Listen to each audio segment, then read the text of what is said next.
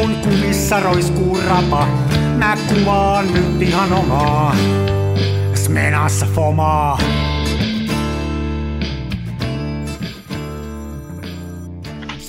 Terve. Hai! Hai, hai. Uhuh. Nyt meni vähän juoksemiseksi. Mä jostain syystä keksin. Vaikka meillä on vieras ja kaikkea, niin mä keksin, voitko kuvitella tehdä ruoksi sieni risottoa ja se on vähän semmoinen safka, että se ei ole, tiedätkö, napista painaa ja Niin, valmis. Ja... Mullehan tuli tietenkin kiire.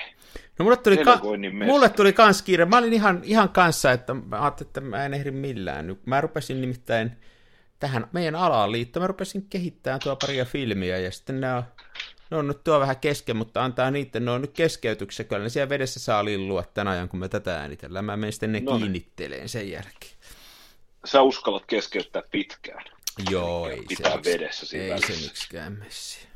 Mä oon, mä oon silleen taikauskonen, että mä en, mä en usko, sanotaan näin, että mä voin jotain tehdä siinä välissä, mutta semmoinen 10 minuuttia on niin kuin ihan ehdottomaksi. Eikä mä oon joskus pitänyt kuule tuntitolkulla siinä välissä, ei se miksikään mene. Huhhuh, huhhuh. Mutta nyt se nähdään sitten, että miten käy, mutta hyvällä asialla on, että jos kansan filmiradio keskeyttää keskeyttämisen, niin sehän on ihan hyvä. Ei surrassa. Niinpä. Eikä ne ole ollut nyt mitään kauhean varmaan erikoisia kuviakaan, että ei siinäkään. Ja menikö enemmän testifilmin puolelle?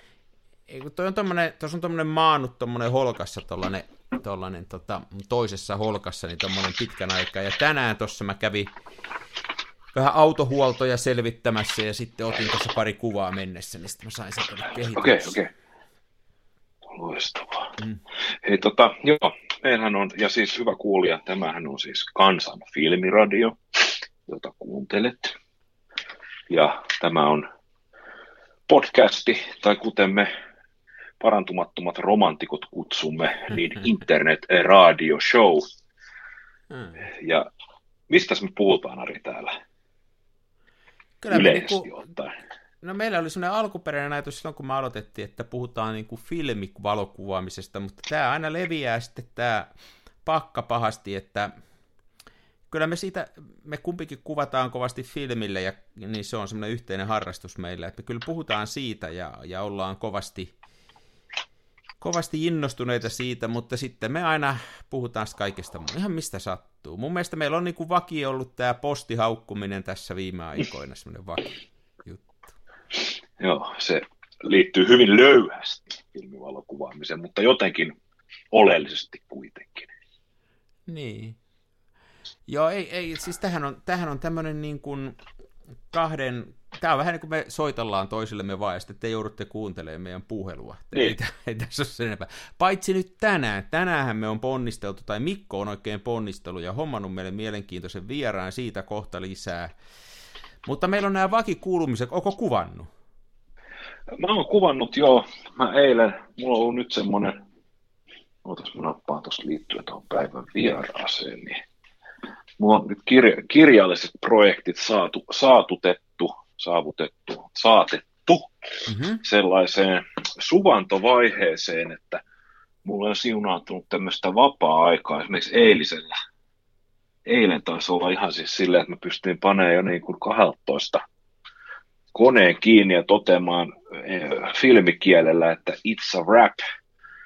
Ja sitten mä heti, mulla on itse asiassa viikon verran pyörinyt, ehkä vajaan viikon pyörinyt tämmöinen valokuvaidea päässä. Ja mä tein taas silleen, että mä ihan siis tämmöinen kotona, kotona lavastettu asetelma, niin mä taas säästin, en voi sanoa, että säästin vaivaa, mutta jotain mä säästin, koska mä tein sen asetelman ja mä kuvasin sen ensin digillä ja katsoin, että toimiiko se.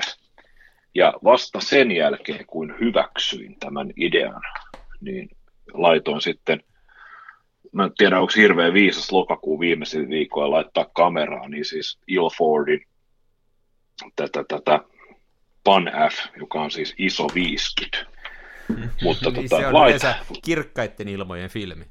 Joo, se on ilmojen filmi, mutta laitoin nyt kuitenkin, mä vähän niin kuin ajattelin silleen, että nyt kun talvi tulee, niin mä varmaan kuvailen kinofilkkaa nyt ihan pokkarikameroilla, koska mä haluan vaku- olla vakuuttunut siitä, että pokkarikamerat is the shit, mitä tulee kinofilmiin. Ja sitten mä vähän silleen pähkäilin, että se voisi olla, että hitaat filmit Mamialla ja varmaan just jotain tällaista latteeta asetelmaa. Sehän on kuitenkin älyttömän kiva filmi, se Pan F50, mm, semmoinen. Mm. Siis sehän on tosi kaunis. Niin, no se on kaunis se jälki siinä. Se on kyllä tosi Joo, se on kuin samettia, niin mä että mä kuvaan sitten siellä mamialla ne, ja sitten jos mä haluan ulkona kuvata pimeässä, niin sitten sit mulle jää vielä Holga ja prässäys, tai Holga ja standi, ja sitten jos mä haluan, en halua kuvata Holgaa vai jollain niin sanotusti oikealla kameralla, niin sitten mä kuvaan Kiev 6 ja mä pääsen HP5 ja mä prässään sen jonnekin 6400 isolta. No, no niin, sulla, sulla on tämmöiset pimeän kuvauksen Tämmöiset, joo. joo. Mutta mä oon vähän kanssa miettinyt sitä, että tota, siis kun tuolla on, sit kun on pimeätä, niin sitten on oikeasti pimeätä. Ja sitten kun on pimeätä ja on talvi, niin on myös kylmää. Niin mua ei välttämättä ihan hirveästi kiinnosta silleen mittailla mitään valotuksia ja muita. Ja onhan se oikeasti hirveä miettiminen, että joku HP5 plussa prässättynä 6400, niin, niin mä oon järkeillyt silleen, että ehkä mä kuvaan kuitenkin silleen, että siinä on 90 millinen se objektiivi, niin mähän voi laittaa nopeudeksi niin 1 kautta 125. Niin silloin, mä en aina, silloin se ei ainakaan tärähdä se kuva. Niin. Koska sitten seuraavaksi hitaan taitaa olla 60 siinä ja se on sitten jo tosiaan hidas. Niin jos mä paan 1 kautta 125 ja sitten kikkaile siinä, että pidän aukosi jossain f2.8, f4, niin ja sitten sieltä kuitenkin tulee sit jonkin verran sitä valoa ja näin, ja sitten mä vaan siis standi kehitän sen. Niin mun ei tarvitse laskea mitään, tai mittailla mitään valoa. Mä kuvailen vaan silleen, että varmasti riittää, ja sitten mä standi. Niin, siis mä, niin teo, teoriassa näin, mutta sen standin, standihän niin kuin periaatteessa, jos ette kuulijat ole kokeillut, niin sen idea on se, että kehitetään kauhean miedossa kehitteessä pitkän aikaa, niin kuin tunnin annetaan ainakin lillua siellä. Niin mun kokemus on tosin se, että se on ihan sama, että niin kuin muutama aukko sinne tänne.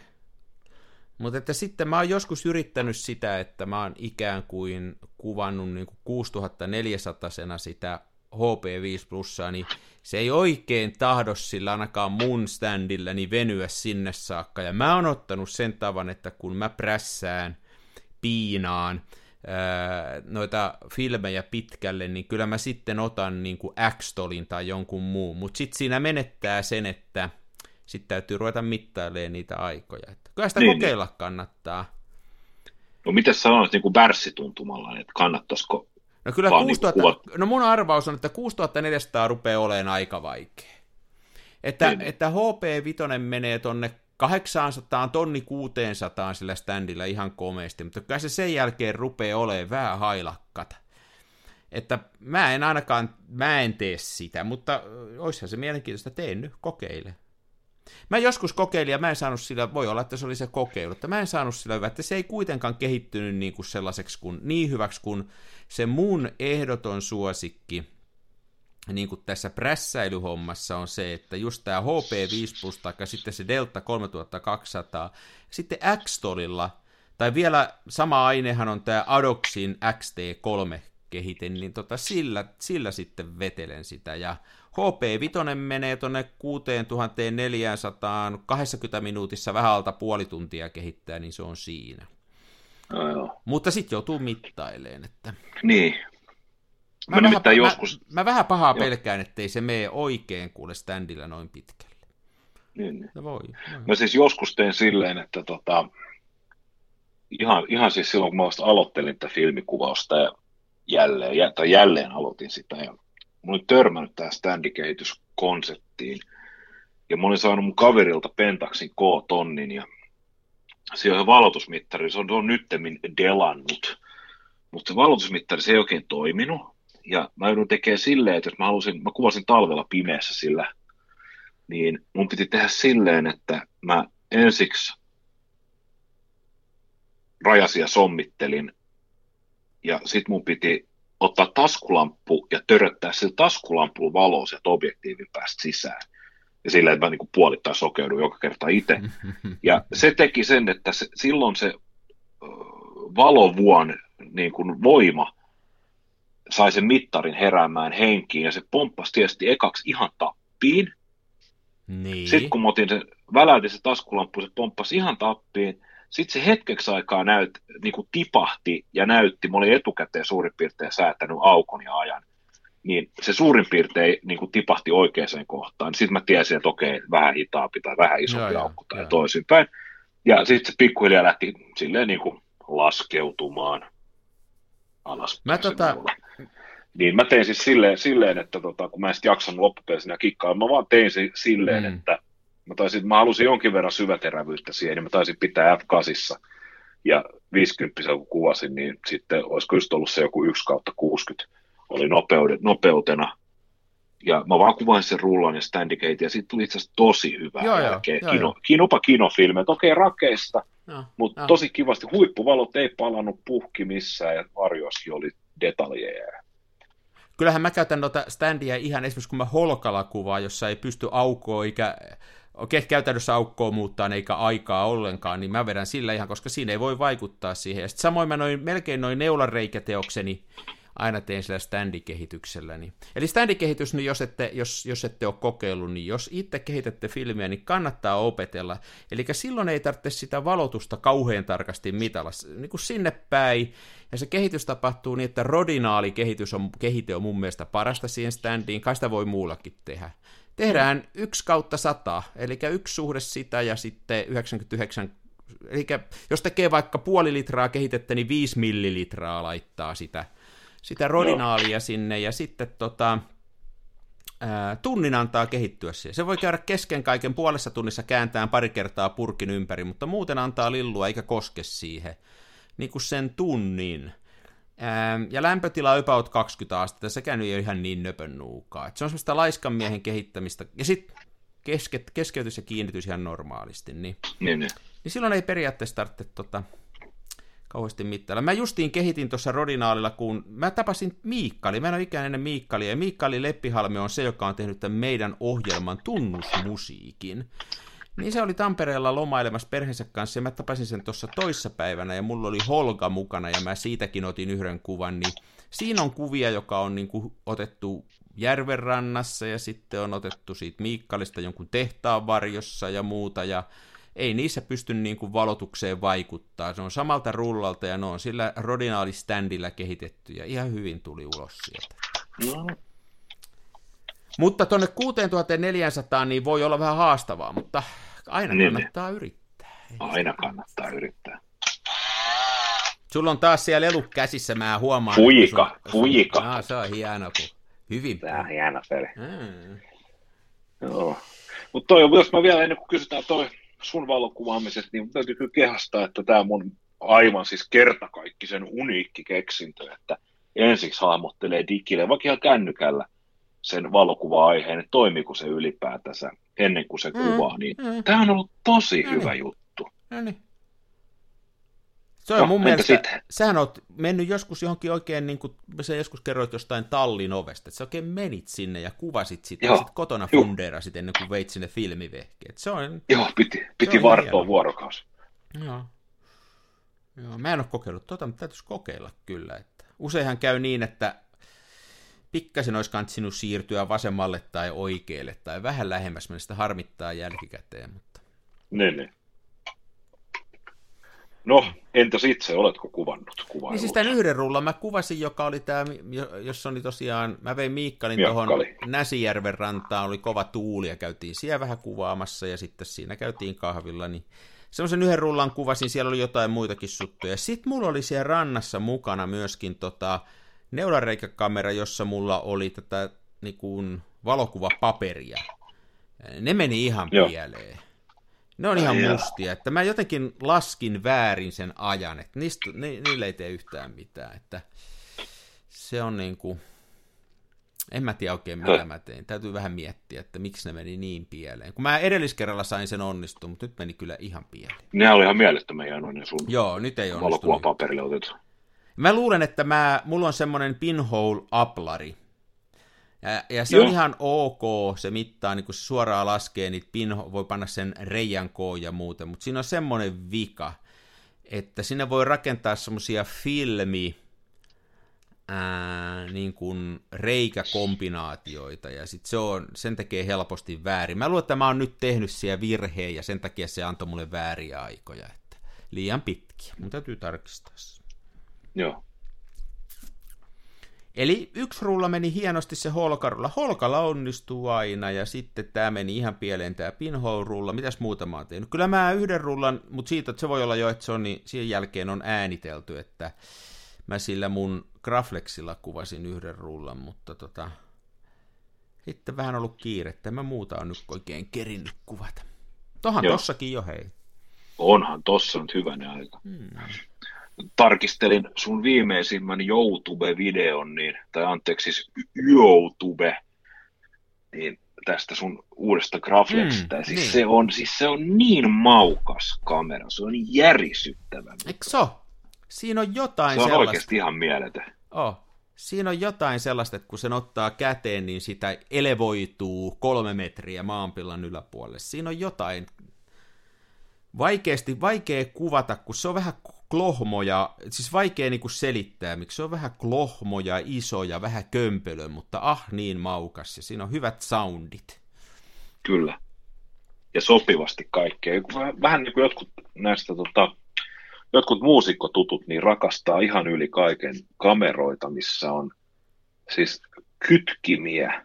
Tai soittimia. Sijaan, on... Tarkoitatko soittimia? Joo, Joo, soittimia, just niin kitar, kitaroita, että missä on, on niin, siis niin. tällaiset niin. Portaatto, portaattomasti säätyvien potentiometrien sijaan, niin on erilaisia keinuja, vipukytkimiä. Ja. ja mitä enemmän niitä on, niin sitä parempia.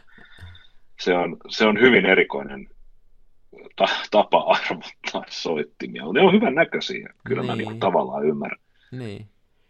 Noissa synä, että jos synällä soittaa, siis synä, synähommissahan tämä, että tämmöinen kulttuuri on, että kun ää, että pitäisi olla, jos on, jos on niin kuin haluaa oikein kontrolloida, niin jokaiselle funktiolle, jokaiselle niin kuin säädettävälle asialle on oma potikkansa tai oma kytkimensä. Joo, jatka vaan. Tähän sieltä Mitä sä teet? Otin synä käteen. Ai, sä teet hyvä meininki. Niin, että olisi oma, oma pätikkänsä, että sen sijaan, että kun näissä digisynissä on usein niin, että joutuu jotenkin menujen kautta hakea ja muuta, ja sitä ei voi siinä soittaessa sitten säätää, mutta että jos on jokainen parametri oman nupikkansa takana, niin siinä on sitten se. Pystyy Kyllä. joku ei ole liikaa automatiikkaa tiellä. Tuossa Graflexissa, vaikka siinä niitä nupikoita on vähemmän, niin siinähän on kuitenkin tosi paljon, eli että erikseen säädetään sen verhon nopeus ja sitten se, että minkä kokoinen reikä siihen valittaa ja se kameran nopeus tulee siitä kombinaatiosta, että kuinka nopeasti verho liikkuu ja minkä kokoinen reikä siinä verhossa sattuu olemaan. Että se on aika, aikamoinen. En mä, en mä ole tota, se on, se on varmaan nykynuorisolle, ei nyt takai yleensä nykyihmisille liian vaikea, kun totuttu, että kaikki on automaattista. Niin se on toinen aivan, ääripää. Aivan. Mikään ei ole automaattista. Kyllä, kyllä. Otetaanko päivän vieras? Joo, haluatko kello, esitellä kello ensiksi vai otetaanko me vieraan kanssa esittelyt? Voidaan toki esitellä. Te, tota, kuulijoilta ei vissiin kysymyksiä tainnut tulla. Mä tänään katsoin sähköpostin viimeksi, siellä ei mitään näkynyt ehkä, ehkä ei ole mitään kysymyksiä. Meillä on jotkut askelmerkit. Ja vieraana meillä nyt toistamiseen kansan filmiradion historian aikana on Antti Nyleen. Ja tällä kertaa viimeisen, kun Antti oli, niin silloin taidettiin puhua, puhuttiinko ihan vaan valokuvaamisesta ja valokuvan estetiikasta mutta nyt tällä kertaa... Juteltiin niin me myöskin Antin puhua. tästä kustannustoiminnasta, eli meillähän oli ollut... Se on silloin... joo, niinhän se, se oli valokuva, joo, se oli valokuvakirjat ja sitten joo, kustannustoiminta joo, ylipäätänsä, joo. Joo, ja nythän tota, mutta nyt olisi tarkoitus, että nyt sivuttaisiin pääsääntöisesti tätä hänen kirjaansa johdatus filmiaikaan, ja mä olen yrittänyt parhaani mukaan valmistautua tähän lukemalla kirjan muutaman kerran läpi. No niin. tota, katsotaan nyt, mä laitan sut sitten laitan tähän, että lisäpuhelu niin se rupeaa sitten sinulle taas piipittää sitä. Mm, mä juttelen sen pidossa. Neidin kanssa, joka sanoo, että... Juttelen Neidin kanssa, joo, niin hetki. Olet pidossa. Kohta tulee. Olette pidossa. Joku Olkaa hyvä, olettais. odottakaa sulkematta puhelinta. Niin se olisi liian Var grej tuttavallista. utan att avbryta samtalet. You are on hold. Please wait. Se olisi liian tuttavallista, jos sanoisi, että olet pidossa. Tänään on jännä, että tuleeko kukaan takaisin. Katsotaan, miten meidän käy.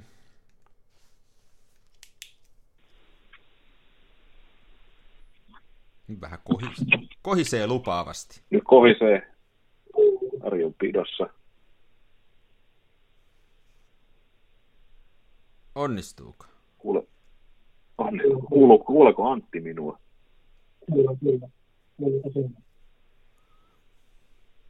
No niin, Antti, sä oot, tos, sä oot tosi, tosi kaukana, nyt kuuluu aika huonosti, mutta kyllä sieltä jotain kuuluu.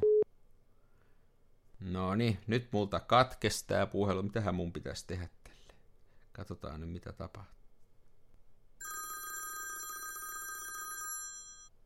Moro!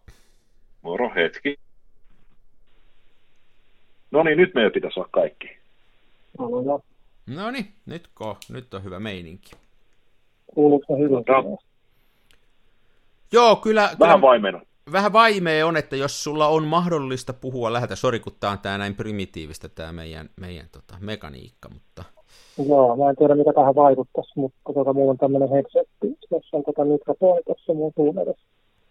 Joo, kyllä me varmaan tästä saadaan. Kyllä, kyllä mä luulen, että se on... Kyllä me tästä saadaan. Voin mä ottaa tämän pois ja puhua, puhua tuohon äh, puhelimen mikrofoniin.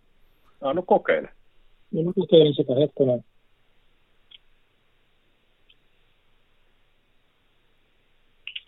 Halo, Tää on selkeästi No niin, nyt on- parempi.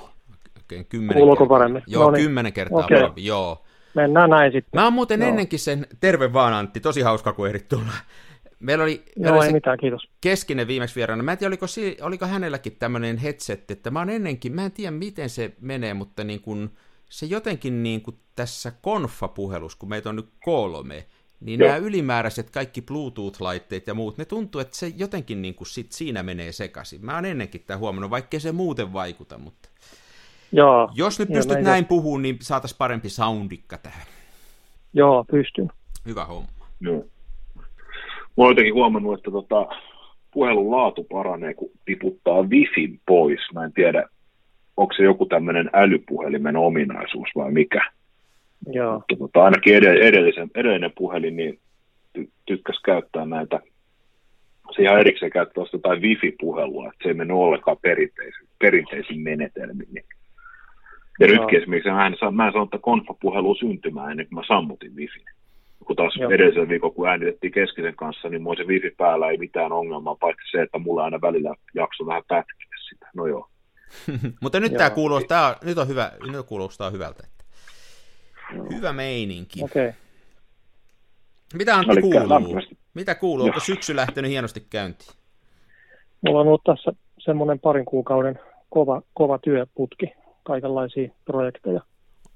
Tuossa ää, perä, peräkanaa pitänyt operoida ja tota, nyt ne on vähän niin kuin helpottanut. Tota noin. Oliko tämä tästä kaikkea- itse aiheutettua painetta? No ei, no siis ne nyt, kun mä oon aika huono olemaan kiireinen, ja sitten se aiheuttaa sen, että mulla on yhtäkkiä viisi asiaa yhtä aikaa tehtävänä. Mä en osaa oikein budjetoida aikaa, niin, niin tota. Sitten siinä käy just näin, että mulla on tässä niin opera libretto ollut tuota tekeillä, ja, ja tota toi ää, ensi ilta oli viime viikolla, ja sitten mä kävin vähän opettamassa tuossa taidekoulussa, ja Joo. yksi toinenkin iso, iso projekti, ja sitten, sitten kaikenlaista taidehäröilyä siihen päälle. Niin Onko sä, onko sä hyvä, jos sulle tulee tuonne deadline? Onko, osa meistähän on semmoisia, että deadlineit tekee hyvää. Joo, joo, tietty raja asti. Siitähän sitä muuten saisi joitain juttuja koskaan tehtyä. niin. Ei valmistus ikinä. Mutta aina hyvä on se, että, että kert- äh, sitouttaa siihen muita ihmisiä. Sanoo jollekin tyypille, että okei, mä teen tämän asian. Sitten se on pakko tehdä. Aivan. jos, vaan, aivan. jos vaan omassa päässään miettii, että tota ja tota pitäisi tehdä, niin tota, sit sitä vaan pitkittää ja venyttää. Ai niin, tarkoitatko Antti, että niin kuin lupaa tavallaan jollekin, että mä teen tämän homman, niin kuin puhuu siitä Joo. julkisesti ääneen ja asettaa itsensä ikään kuin tilanteeseen, josta ei pysty peruun enää sitä. Joo, nimenomaan näin. Ja Joo. tota, sehän on nyt kustannussopimuksen idea tuossa niin kirjanteko maailmassa, että tota, mä en oikein tajua, minkä takia, minkä takia ihan kokeneet kirjailijat poseeraa jossain Instagramissa äh, kustannussopimustensa kanssa sillä iloisena. Kun sehän tarkoittaa just sitä, että, että niillä, niillä on hirveä duuni edessä ja heidän pakko tehdä se. Ju- juridisesti sitoutuneet tuottamaan taidetta. Mä oon ymmärtänyt, että Mikko, mä oon ymmärtänyt, että Mikko on justiin tässä välikädessä nyt tällä hetkellä. Joo, mutta täytyy- mä meinasin jo tuossa sanoa, ihan alkuun piti sanoa, että opera libretto kuulostaa mielenkiintoiselta. Mä en ole sellaista pizzaa vielä maistanutkaan. ja tota. Ku, kustannussopimuksen puolella minä nyt hirvittävän ikävänä ihmisenä, ja mulla olisi deadline vielä semmoinen 12, tai no, joo, no nyt on semmoinen 12 vuorokautta, olisiko sitten eilen ollut 13 vuorokautta, niin minähän sain kirjan jo valmiiksi. Kun nyt mulla on vielä melkein kaksi viikkoa aikaa, niin mä voin ehkä vielä kerran kammata se ja korjata pilkkuja, jäsentely ja muut rakennevirheet, jos niitä sattuisi olemaan. Tuskin niitä siellä on. on. Tuskin niitä siellä on. Joo. Tosiaan, että mä, oon- mä suhtaudun niin tohimolla näihin deadlineihin, että tietysti varmaan sen takia, että mulla on tolkuttoman huono aikatauluttaa. Niin. Mutta mä laitan aina sitten, mä teen vähän niin kuin Antti tässä kehottiin, mä oon laittanut aina vaimon potkimaan mua perseelle ja muistuttamaan mua aiheesta. Joo, joo, se on hyvä niin kuin levittää sitä omaa, omaa stressiä lähi, lähipiiriin, niin tota, sitten tulee- vastetta.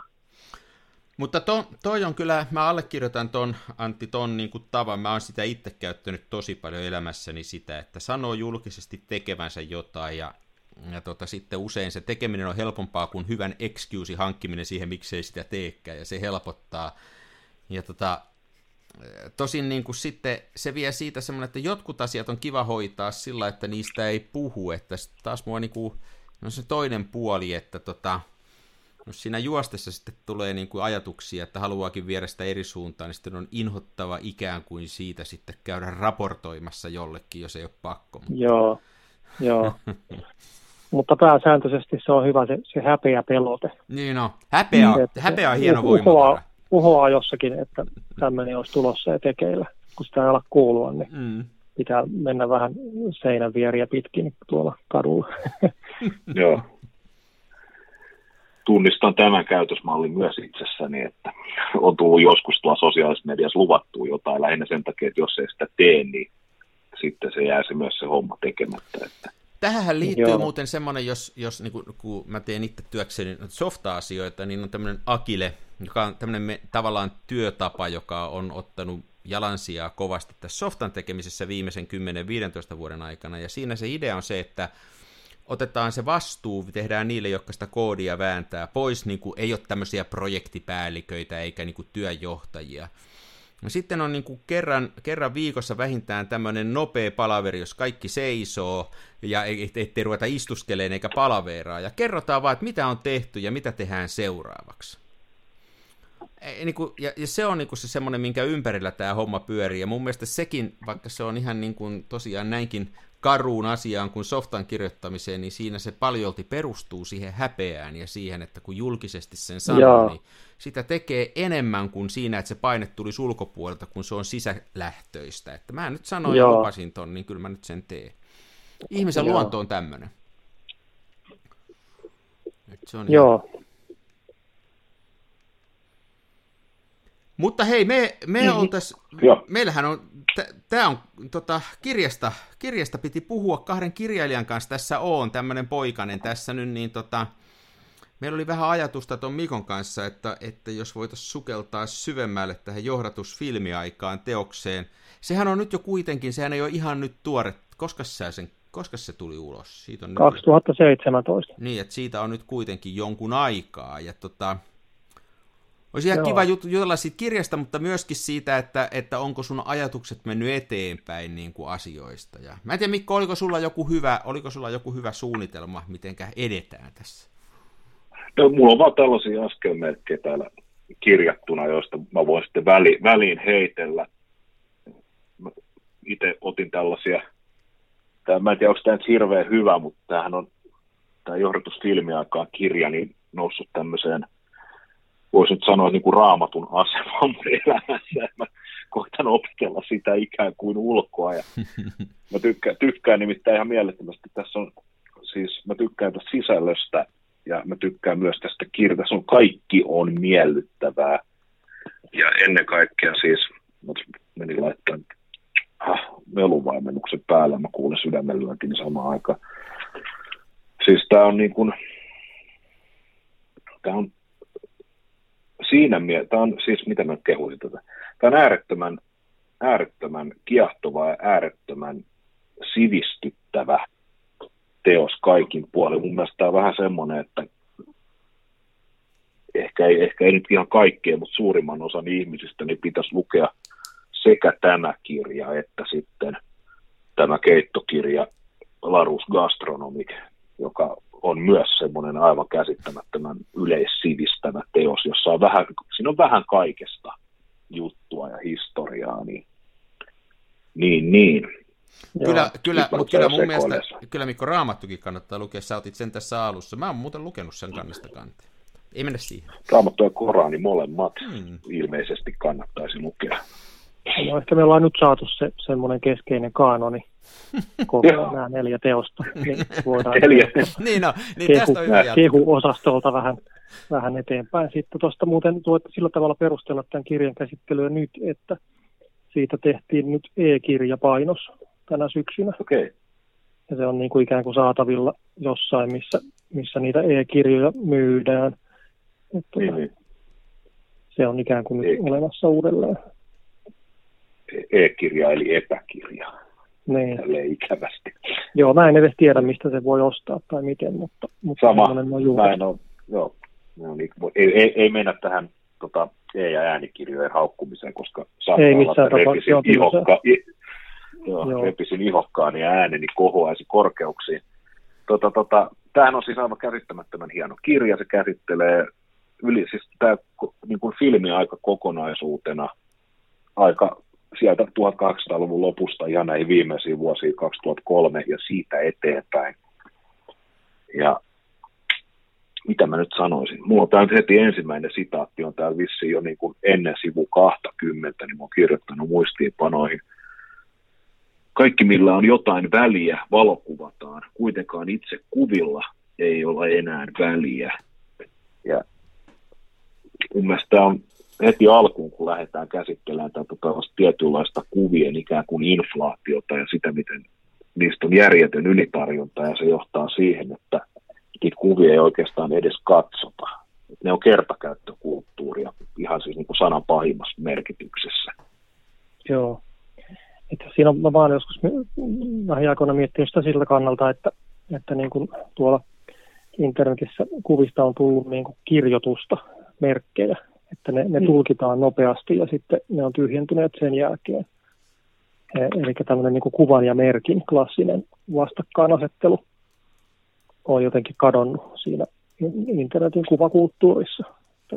Meemit on tietysti siinä niin kuin semmoinen ilmeisin esimerkki, että se sama kuva, jonka kaikki on nähneet niin kuin satoja, tuhansia kertoja, voidaan aina ottaa uudelleen esille, koska se ei ole kuva, se on merkki. Se on vähän niin kuin siitä lukisi, että joku lause, siis to, pari sanaa, niin, niin. yhtä yksiselitteinen sisällöltään ja, ja tota, alkuperältään, ja, ja tota, niin kuin se, se, se on poistettu ikään kuin semmoisesta valo, valokuvan merkityspiiristä, jossa on joskus otettu, ja, ja silloin valo, valokuvaajan nimi on tiedossa, ja kohteen, ko, kohteen nimi on tiedossa, jos siinä on ihmisiä ja niin edelleen. Eli, eli osa kuvista on ikään kuin alennettu merkeiksi, se, se on niin kuin tapahtunut. Joo. Ne on vain niin kuin signaaleja, jotka tuottaa aina saman tulkinnan.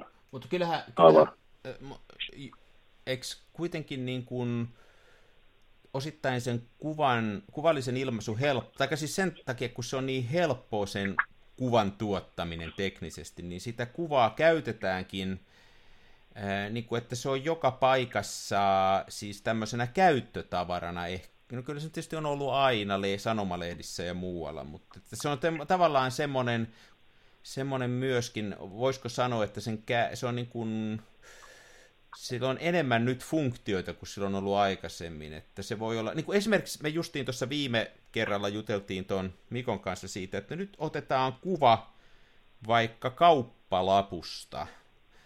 Se on niin kuin teknisesti valokuva, mutta sen funktio on sangen erilainen kuin mitä on kuvat ennen ollut, ja vielä 20 vuotta sitten se olisi ollut ihan absurdi ajatus. Joo, näin on.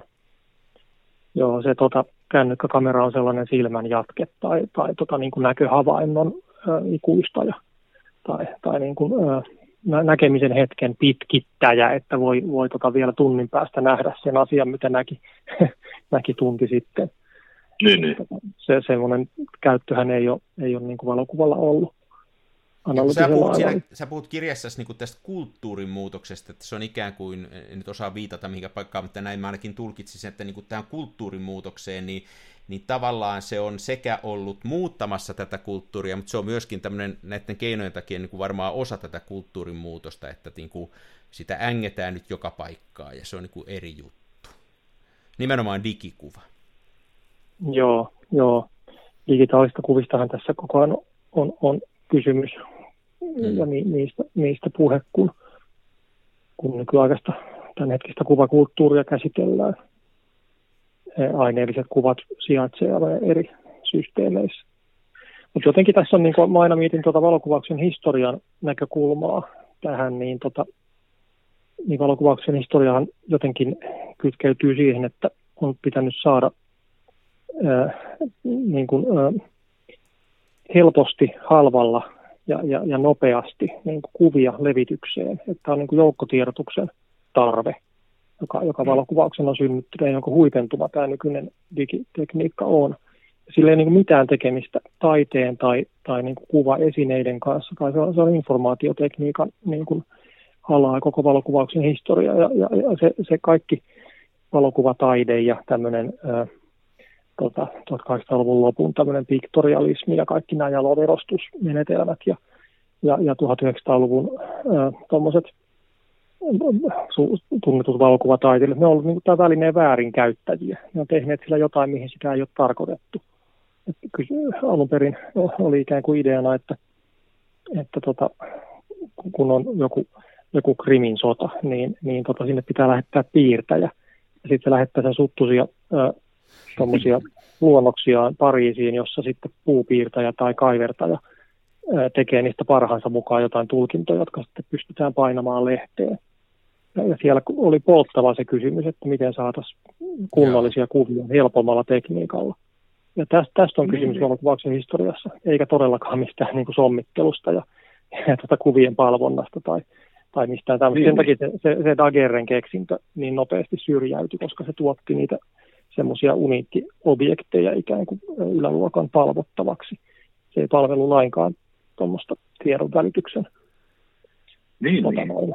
Aspektia. Ja siinä vaiheessa, kun toi tota, analoginen valokuvaus niin kuin pantiin viralta 2000-luvun taitteessa, niin sehän oli kehittynyt todella niin kuin hienostuneeksi ja tehokkaaksi ja tota, noin, massiiviseksi teollisuuden alaksi.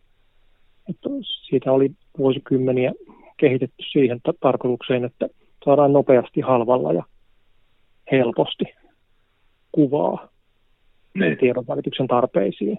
Semmoisena se hylättiin sitten, kun tuli parempi väline siihen tarkoitukseen. Niin siis kyllähän... Niin, Tämä on semmoinen niin kuin laaja, laaja Joo, kuva. toi on tosi mielenkiintoinen, ja sehän on mahdollistanut niin kuin sitten, että ei ainoastaan niin, että tiedonvälityksen tarpeisiin väittäisin näin yhtäkkiä, vaan sitten myöskin niin, että sitä kautta on syntynyt uusia tiedonvälityksen tapoja. Ollaan me mitä mieltä vaan siitä tiedosta, jota välitetään vaikka jonkun Instagramin kautta kuvilla, niin tota, eihän semmoista syntyisi, jos ei olisi tällaista välinettä, että se on tavallaan myöskin synnyttänyt tämmöisiä uusia sitten, että se ei ole ainoastaan Joo. syntynyt tarpeeseen, vaan se on sitten omalta osiltaan kehittänyt myöskin uusia tapoja informaation jakamiseen. Ehdottomasti, joo. Se on semmoinen niin kuin hyökyaalto, jo, hmm. jolla on paljon niin kuin sivuilmiöitä. Mä, tossa, mä, mä muistan, onko mistä joskus puhuttu, niin mä olin mukana silloin joskus, muista oli, niin nämä on mielenkiintoinen tämä kuvaamisen historia. Mä olin siinä murrosvaiheessa, niin kuin tota, pitkään, olin tein kymmenen vuotta Nokialla hommia, ja, ja tota, se oli, niin kuin, sit kun rupesi näitä kännykkäkameroita tulee, niin, niin yksi semmoinen massiivinen ongelma oli jossain vaiheessa se, että ihmiset, millä ne printtaa nämä kuvat fyysisiksi. Ja se on niin kuin ihan absurdi kysymys tällä hetkellä, mutta se nähtiin jossain vaiheessa ehkä semmoisena isoimpana kysymysmerkkinä siinä prosessissa. Joo. Ja se kuvastaa sitä, että kuinka Joo. ennakoimaton tämmöinen uusi teknologia on, että se lähtee tavallaan niin kuin, äh, niin kuin ne ongelmat ja ne ratkaisut, mitä oli siinä edellisessä generaatiossa, niin, niin ne niin kuin ratkee osa itse itsestä, tai ne, ne, ne, ne ei ole enää niin kuin relevantteja enää edes kysymyksenä yhtäkkiä. Ja siellä teknisen kehityksen ikään kuin ytimessä ei kyetty näkemään, että ne printit muuttuu niin kuin samantekeviksi tai niin, tarpeettomiksi. Tai ne ei, niin sen, ei, sen sitä sillä ei sitä sillä ei kyetty, ja, ja osahan syy siihen on se, että tota, siihen haettiin kovasti ratkaisua sekä kuluttajien että sitten sen niin kuin myyntikanavan, eli operaattorien kautta. Ja operaattorithan tarjosi tällaisia printtauspalveluita, ja postillakin oli muun muassa sellainen palvelu, että lähetät tekstiviestinä kuva meille, niin saat kuvat postikorttina takaisin. Ja niin kuin ab- absurdeja ajatuksia. Joo. Miten tuo tuota kehityksen kanssa menee? että mä, mä oon ymmärtänyt, että se menee vähän silleen, että se kysyntä on hyvin kapeata ja sen mukaan ikään kuin kehitys kehittyy.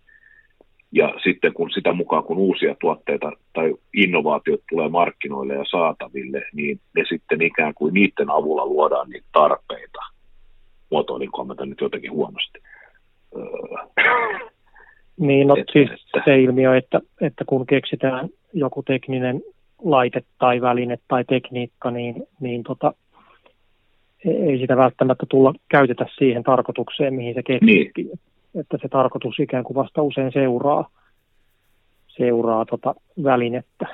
Käyttötarkoitus Aivan. seuraa välinettä ihan, ihan yleisestikin. Ja et, koko, koko tämä niin kuin kapitalistinen kulttuurihan vähän niin kuin toimii niin, että kaikki mikä on ikään kuin saatavilla, käytettävissä, niin se jollain tavalla käytetään. Niin, niin. Että tota, kaikki, kaikki niin kuin välineet ja materiaalit ja raaka-aineet jotka niin kuin on jotenkin käden ulottuvilla kohtuullisen hintaisia esimerkiksi, niin niille tulee käyttöä ja uusia käyttöjä. Ja just luin tuosta no. Tuota Elonkehä-lehdessä, oli just tuota tuon Janne M. Korhosen erinomainen niin kuin katsaus tuohon nykyiseen kaivostoimintaan, jossa niin kuin argumentoidaan siten, että, että Suomessa pitäisi perustaa kaivoksia, koska sitten ei Kongossa tarvitsisi lapsityövoimalla kaivaa niitä, niitä tota, metalleja, joita tarvitaan kännyköihin. Joo. Niin se ei mene niin, vaan jos Suomessa niitä kaivetaan, niin, niin tota, se on hyvä uutinen kännykän valmistajille, koska niitä tulee lisää markkinoille ja niiden hinta laskee ja, ja, ja tota voidaan tehdä enemmän kännyköitä.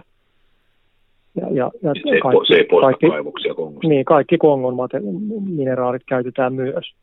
Ja sitten siellä oli esimerkkinä tämä, että siinä vaiheessa, kun analogisesta valokuvauksesta luovuttiin tuossa vuosituhannen vaihteessa laajalla skaalalla tosi nopeasti. Kodak meni hirveisiin vaikeuksiin, sillä hirveät tällaisia disruptiovaikutuksia ja niin edelleen. Siinä vaiheessa hopean, hopean niin kuin käyttö oli 43 prosenttisesti valokuvauksen mm. tarpeisiin.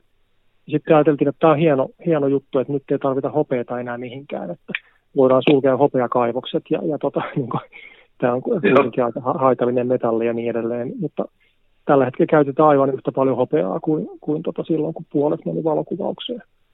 Niin, Sitä niin. käytetään muihin tarkoituksiin. Sehän tuli yhtäkkiä, yhtäkkiä sen hinta aleni ja, ja tota, sitä pyst, sillä pystyttiin ehkä korvaamaan jotain metalleja, jotka oli aikaisemmin ollut, ollut kalliimpia ja niin edelleen. Joka tapauksessa mitään, mitään niin kuin kulutuksen vähentämistä, vähentymistä niin kyllä, ei tapahtunut. Ky- kyllä se varmaan näin intuitiivisesti, mitään tutkimusta en, en, en osaa viitata, mutta että kyllä se varmaan on, että, että mikähän ei niin kuin lopu.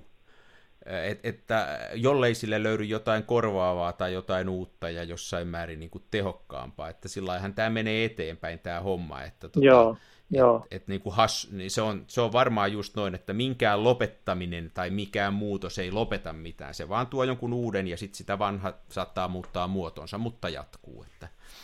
Joo. Itse asiassa tämmöinen niin korvikkeiden kehittely, sehän on ö, tavallaan semmoinen teknistä kehitystä niin kuin jalostava ja eteenpäin vievä, vievä ilmiö. että kun joku tulee liian kalliiksi, joku raaka-aine vaikka tai harvinainen Joo, tai haitallinen, niin on sitten pakko keksiä uusia menetelmiä. Mm. Et se on ehkä se kohta, jossa, jossa niin kuin kapitalismi toimii jotenkin mihin mielekkäällä tavalla. Kun joku on Niin, liian kallista ja raskasta ja tuhoisaa, niin sitten, sitten tota, on markkinamielessä järkevää kehittää vaihtoehtoja.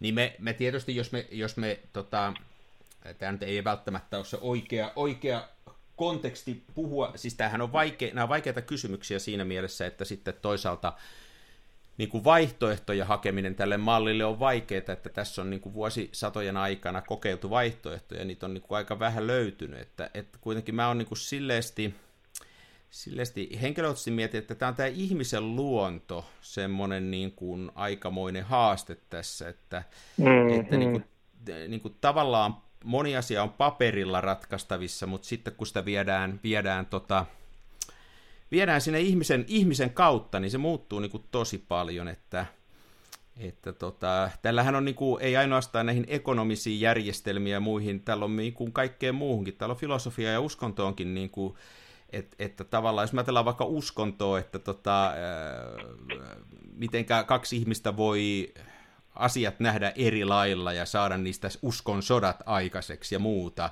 Ja sekin on Mm. niin kuin, niin, kuin, niin, että se on se, kun se ihminen rupeaa jotain tekemään, niin sitten se tahtoo mennä monimutkaiseksi se homma. Että tota, mutta toi kuluttaminenhan on niin kuin jännä. Nyt, onko sä yhtään huolestunut siitä tässä filmikuvauksessa? Mä justiin tuossa jonkun, jonkun artikkelia tai taikka, taikka blogia lueskeli, jossa hän oli sanonut, että hän aikoo lopettaa filmikuvauksen, koska se kuormittaa niin paljon luontoa. Ja, Joo. ja tota, mitä mieltä sä oot tämmöisestä? Se olisi ollut relevantti argumentti vuonna 2000, mutta ei enää. Nyt pitäisi lopettaa digikuvaaminen, jos haluaisi vähentää luonnon kuormitusta. Niin senkö takia, että kun se on kuitenkin niin pieni osuus mistään kuormasta? Joo, siis tällä hetkellä toi filmi tai hopeapohjaisten valokuvausmenetelmien käyttö on, on niin, niin pientä, että ei se niin kuin vaikuta, tai siis että se, se on vain niin marginaalinen harrastus muiden marginaalisten harrastusten joukossa. Mutta sen sijaan noiden digivehkeiden ja palvelimien ylläpito ja kaikki se Mm, ää, IT-infrastruktuuri, niin se, sen ylläpito, se, se vasta kuluttaakin. E- Ja varsinkin kun- Elektroniikkajätehän on aivan niin kuin järjettömässä kasvussa. Joo, Se tulee joo. koko ajan enemmän ja enemmän ja enemmän. Niin, ja siis nämä digikamerat on edelleenkin niin kuin destinoituneet tota, kaatopaikoille, koska ei ole, ei ole vieläkään niin kuin tavallaan ratkaistu sitä, että miten voitaisiin valmistaa se digikamera, joka ei vanhene viidessä vuodessa. Et, tota, noin, harvapa kuvaa kymmenen vuotta vanhoilla laitteilla, paitsi jossain taideprojektin merkeissä ja, ja tota, piruuttaan. Niin, niin. Mutta kaikille, joilla on yli viisi vuotta vanhat digivehkeet, niin nauretaan. Et jotenkin semmoiset niin kuin hienon kameran ää, tota noin, hahmo on edelleenkin analoginen kamera. Semmoinen, joka tekee vieläkin sen saman, minkä se teki 80 vuotta sitten tai jotain vastaavaa. Se pystyy aivan, aivan yhtä hyvään suoritukseen, Mm. mutta, mutta ei semmoista digikameraa oikein ole olemassa. Niin, ne on se- jälkeen jääneitä niin kuin muutaman vuoden kuluttua. Niin, tämä on mielenkiintoinen kysymys, että tuleeko koskaan sellaista äh, niin kuin nostalgista suhtautumista vanhoihin digilaitteisiin, että ainoa missä mulle tulee, nyt tämä on vähän sidetrackilla, mutta ainoa missä mulle tulee mieleen, niin, niin musapuolella on tämmöisiä tiettyjä ää, nostalgialaitteita, tulee niin kuin jokut, jokut Rolandin vanhat rumpukoneet ja jokut Akain nämä ekat samplerit, niin niissä on semmoista, ää, että ne, se on, mutta niitä on kyllä vähän tällaisia, mitä tulee mieleen. Joo, mutta kyllä mä pidän tota aika väistämättömänä. Siis mä epäilisin, että nyt jo, nyt jo ihannoidaan ö, semmoista hyvin koh- kohisevaa 20 vuotta vanhaa digikuvaestetiikkaa jossakin, Niin. jossakin Niin. piireissä. Se on mun mielestä ihan, ihan väistämätöntä. E- Että se, se niin kuin ikään kuin löydetään uudelleen uudessa tilanteessa nekin laitteet.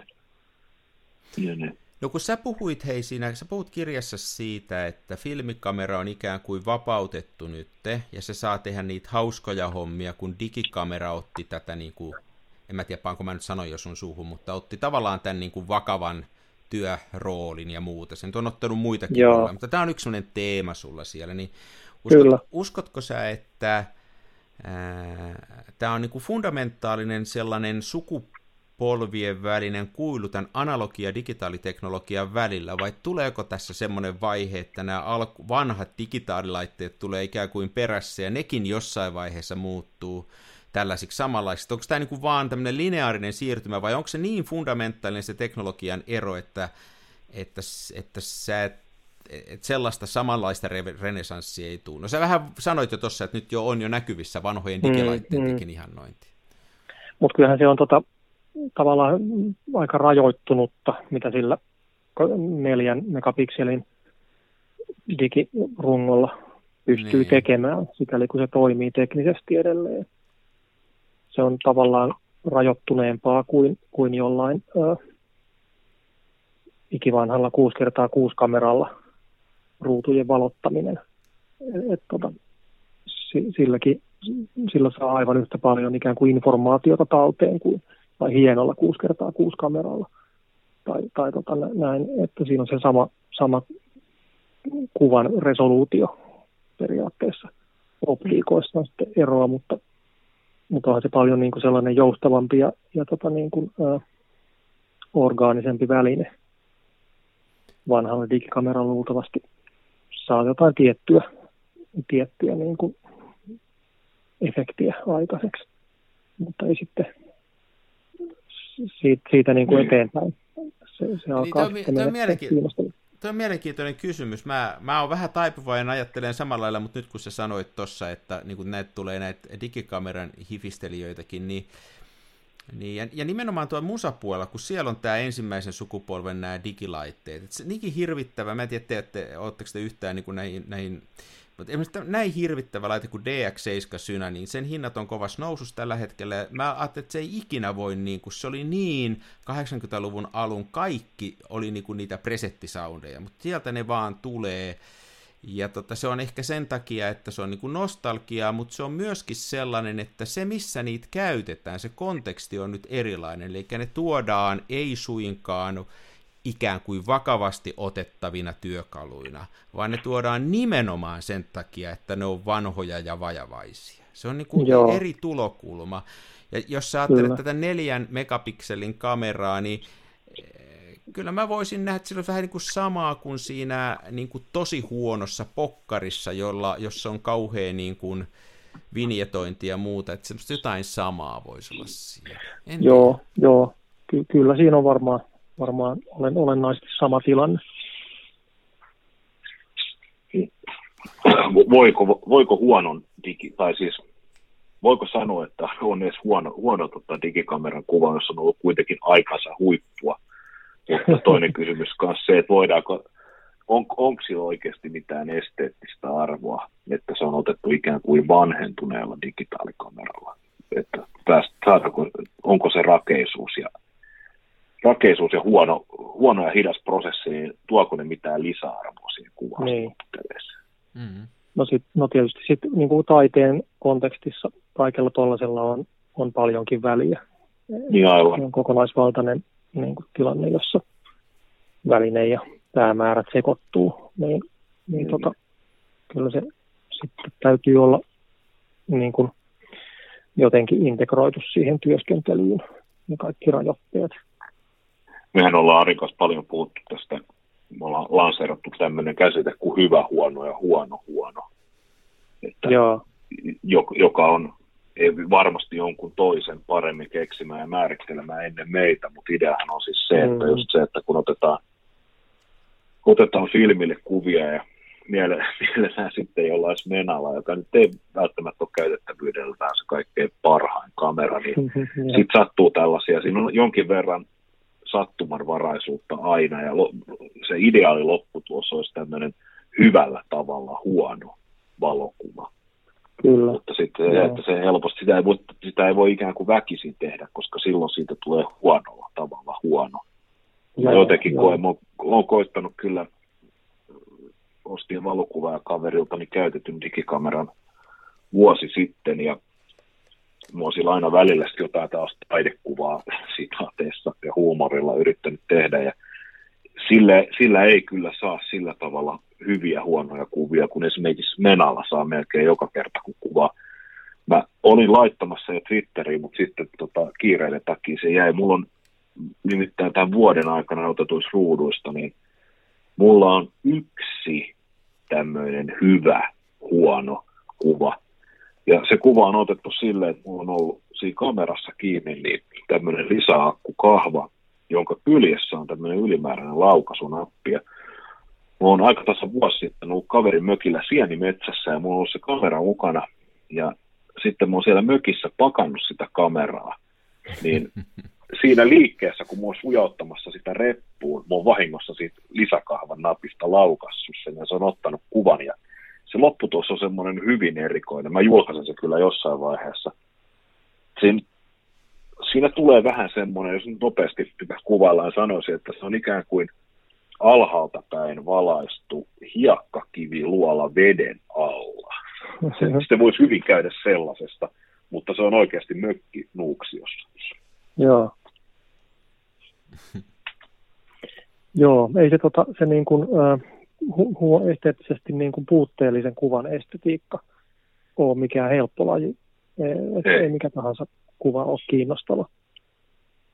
Ja, ja yhtä, yhtä vaikea kuin on ottaa niin kuin oikeasti hallittuja ja, ja, tota, ja niin kuin, ää, teknisesti moitteettomia valokuvia, jotka vielä olisi jotenkin semmoisen sujuvan tilanteessa toimimisen seurauksia, niin, niin tota, yhtä vaikea on, on ottaa tota, noin mielenkiintoisella tavalla epäonnistuneita kuvia. Joo.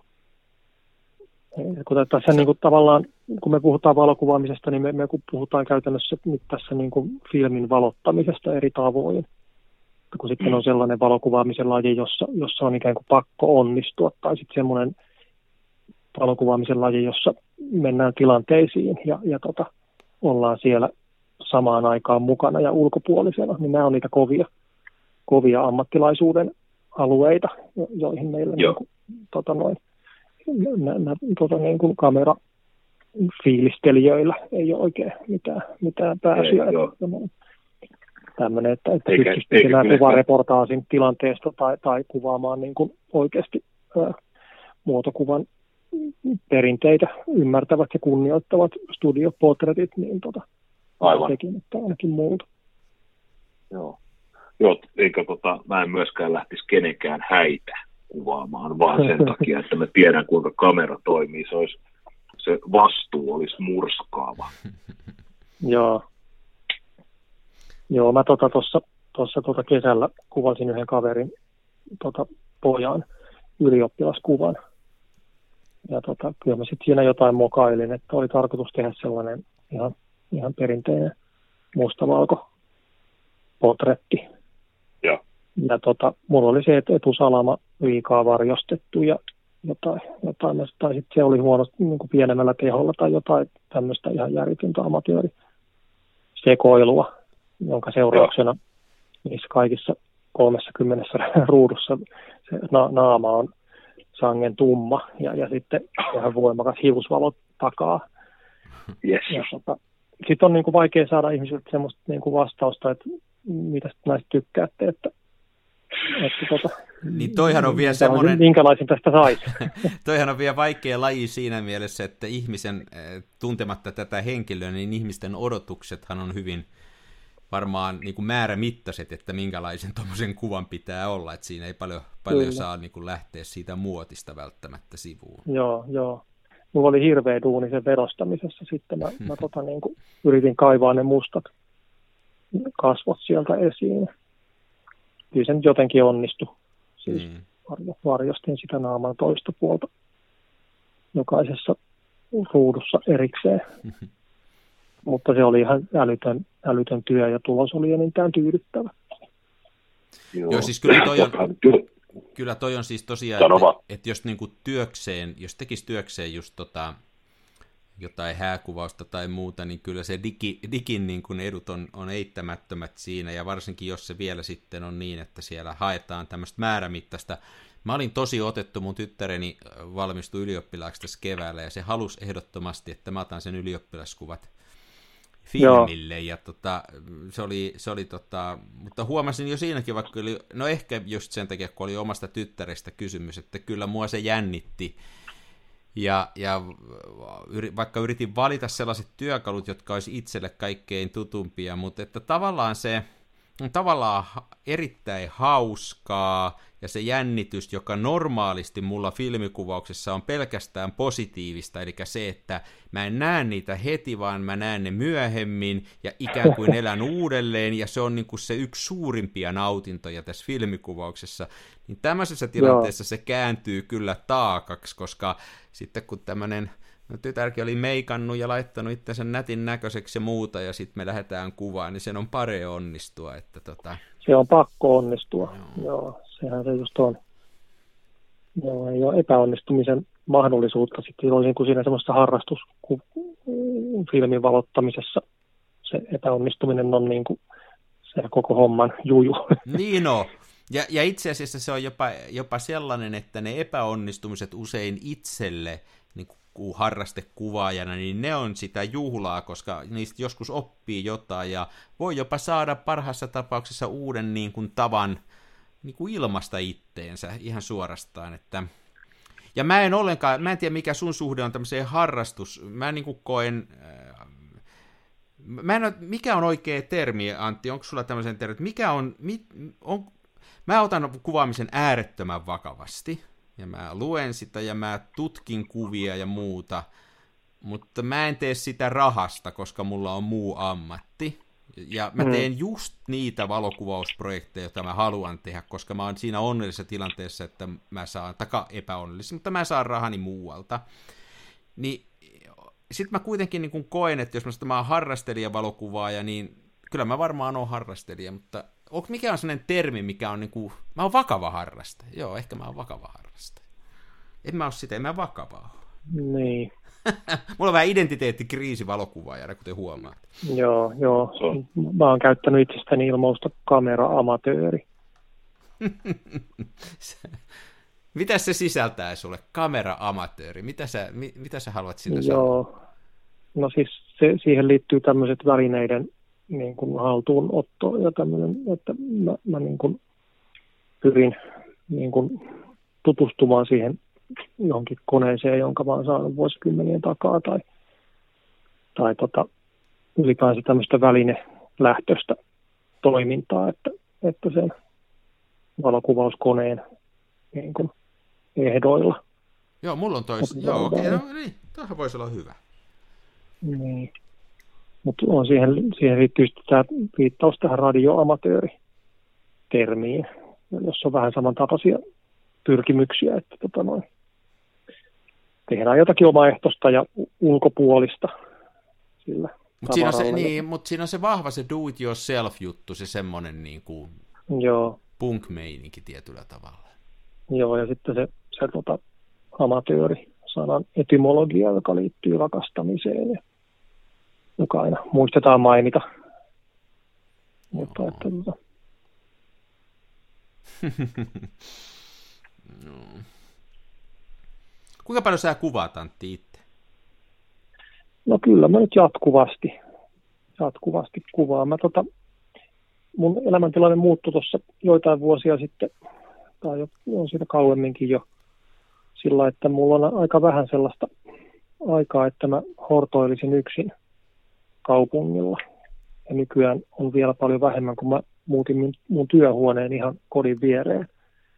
Ennen vanhaa mulla kesti puoli tuntia päästä työhuoneelle ja sitten mä aina kuljin jotain reittejä pitkin tuolla keskustassa, niin mulla oli aina kamera mukana ja mä sitten siinä sivussa aina valottelin jotain ruutuja, mutta nyt se on niin kuin mennyt minimiin, kun mä menen vaan himan ja työhuoneen väliä tota niin kuin muutama sata metriä. Ja ei ole sellaisia niin kuin joutilaan hyötyliikunnan tuota, kausia. Eli, eli siis valokuvausharrastajan täytyy ehdottomasti pyrkiä siihen, että, että tota, työmatkat tai päivittäistreitit Ehdottomasti. on, on jotenkin, on jotenkin niin kuin riittävän pitkiä tai, tai tota, jollain tavalla niin kuin, ää, käytettävissä siihen, siihen valokuvaamiseen. Et mä, mä tota, vähän kaipaan sitä nyt, nyt mä en ole osannut ottaa mitään tämmöistä kävely, iltakävelyharrastustakaan. Hommaa koira, nimimerkillä kokemusta. Mä usein koiran Joo, kanssa otan. niin kai. Joo, se voisi olla yksi vaihtoehto. On kyllä kissoja, niillä on ehkä sanansa sanottavaa tähän aiheeseen. Kyllä kissakin Se oli- voi. Parasta oli silloin, kun lapset oli ihan pieniä, siitä on nyt jo kauan, mutta kun ne piti viedä tota noin päiväkotiin ja sitten myöhemmin kouluun Ja, ja sitten Joo. myös hakea sieltä, niin nämä, nämä mulla meni pari tuntia joka päivä näihin retkiin ja, ja ne, ne ehdottomasti aina käytin, käytin tota valokuvausharrastukseen. Joo, mulla oli tuossa ennen kuin tämä korona iski, niin mä kyllä työmatkat käytin sillä, että, että kun, kun nyt, nyt voi olla, että aukeaa taas uudestaan, mutta mä esimerkiksi tota,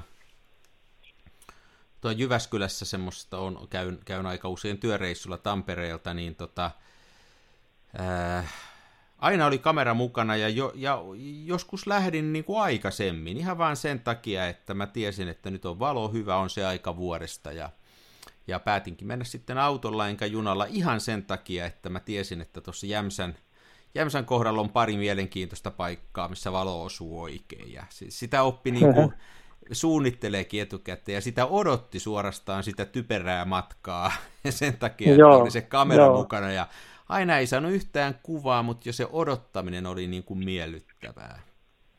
Kyllä, ja tämä on tota niin kuin, mun tapaisille vähän masennustaipuvaisille ihmisille myös hyvää niin kuin terapeuttista toimintaa, että on jotain, mitä, mitä odottaa, ja sitten se valokuvaaminen myöskin, myöskin tota niin kuin pakottaa kiinnostumaan ulkomaailmasta, Joo. että tota, katse ulos omista ajatuksista ja omista huolista ja, ja tota, vaikka niihin puu, puulatvoihin. Ja, ja tota, mulla on usein itse asiassa toi valokuvausharrastus niin kuin yltynyt niin kuin vuoden loppua kohti, kun alkaa tulla pimeä ja se valo on niin kuin niukka, niukka tota resurssi. saman asian itsessäni. Niin Innostaa tosiaan käyttämään sitten se jotenkin mielekkäästi.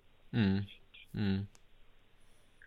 Sen takia mä, mä, en, mä en ole koskaan ymmärtänyt tätä selfie-juttua, näiden omakuvien kuvaamista, että mi- mikä siinä on se pointti, kun tota, mä niin keksin, että mikä tahansa muu olisi niin kuin, tota, jotenkin otollisempaa kuin kuvattavaa kuin oma, oma päästä. Ja se on sit, nyt sit, niin kuin katsottu, että se on se kaikkein, niin kuin, se on se oletuskuvauskohde. mä, Joo. mä, mä, en mä sitä halua paheksua, mutta mä voin todeta vaan, että mä, No, mi- minä haluan. menee, menee yli, yli hilseen kyllä mulla. Mutta ei sitä varmaan voi hei lähestyä, äh, näin kotitarvepsykologina sanoisin, että sitä ei voi varmaan lähestyä valokuvauksen käsitteillä eikä valokuvauksen perspektiivistä, vaan se pitää lähteä niinku psykologian perspektiivistä ja tämmöistä niinku itse pätemisen ja korostamisen tarpeista ja muista. Se nyt vaan Niin, sattuu olemaan se valokuva, se voisi olla, jos joku te- toinen teknologia olisi syntynyt ja, ja, ja joku, joku, niin se voisi olla joku toinen tapa, mutta se on nyt valokuva. Niin. Joo, joo, ja se on tietenkin tuon, tuon tota, niin kuin sosiaalisen median ää, sivuvaikutuksena syntynyt Hmm. kulttuurin ilmiö. Niin mistäköhän se on alun perin, jostain se on ikään kuin kehittynyt. Onko se sitten ollut jotain tämmöistä, muistaakseni jossain vaiheessa silloin, kun nämä ei ollut vielä kännyköissä kameroita, mutta digikamer, digipokkarit rupesivat olemaan saatavilla, niin mun mielestä oli paljon nähtävissä, tuli tällaisia, aina, eikä varmaan ollut muuten Facebookikaan kunnolla, niin oli näitä erilaisia keskustelufoorumeita ja muita, niin sinnehän saattoi ihmiset laittaa tällaiset, mitä on päälläsi ja muuta, että ihmiset kuvasi ikään kuin asukokonaisuuksia, Joo. mitä oli yllä. Että, tota, että missäkään Joo. vaiheessa toi on sitten mennyt, mennyt sit ihan vaan pelkästään siihen, että se on sitä naamakuvaa. Tai siis naama ja tissi. Kyllähän se, niin se oma, oma brändääminen varmaan on, että kyllähän se melkein missä tahansa foorumilla niiden selfien lisäksi, niin siellä täytyy jonkun tyyppinen profiilikuva olla, että kyllä ne varmaan sieltä samasta lähtee. Niin totta, totta. Mm-hmm. Ja nämä webbikamerat oli jossain vaiheessa myös suosittuja. Joo. Semmoisen niin kuin, semmoisen tota, äh, niin kuin naama pitkänä äh, tota, ruudun äärellä ku, kuvan itsestään helposti. Mutta siis sen valokuvauksen historiassahan tuommoinen oma kuvan tekeminen on ollut, ollut muun muassa niin kuin feministisen taiteen yksi ö, työkalu. Tämä on niin kuin, taiteilijat halunneet ikään kuin jonkinlaista affirmaatiota sille omalle tietynlaiselle okay. olemassaololleen. Ja, ja tota, joku Francesca Woodman aina muistetaan mainita, se onkin loistava, loistava valokuvataiteilija, niin kuvasi, kuvasi itseään – siksi, että hän ehkä koki olevansa jotakin, minkä olemassaolo on vähän niin kuin epäilyttävää tai, tai kiistanalaista. Mm-hmm. Ja, ja niin edelleen. Ja, ja toi, tota, myöskin Thorpe kuvasi, kuvasi itseään ja, ja tota, omaan alakulttuuriinsa liittyviä muita ihmisiä tämmöisen samanlaisen niin kuin idean merkeissä, että, että Mutta eikö siinäkin ole, olemassa. Mutta eikö siinäkin ole niin kuin kauhean iso, äh, niin kuin jos lähtisi miettimään, niin iso merkitys sillä, että miksi se kuva on otettu, että onko se, niin kuin, onko se esteettisistä syistä, onko sillä joku, haluanko mä viestiä johonkin kuulumista, onko se tutkielma minusta, vai onko se vaan niin kuin mun oman itseni brändäystä, tai sehän voi olla vaikka jonkun mun tuotteeni myyntiä, johon mä oon niin kuin assosioitunut ja antanut naamani jonkun tuotteen käyttöön. Sehän varmaan riippuu kauheasti siitä, että miksi niitä on otettu. Niin kuin siitä. Joo, joo. Epäilemättä tuossa nyky, nykyselfiessä on, on paljon, paljon erilaisia vivahteita, että millä, eli eri niin kuin, ää, mitä eri pyrkimyksiä eri ihmisillä siihen toimintaan liittyy.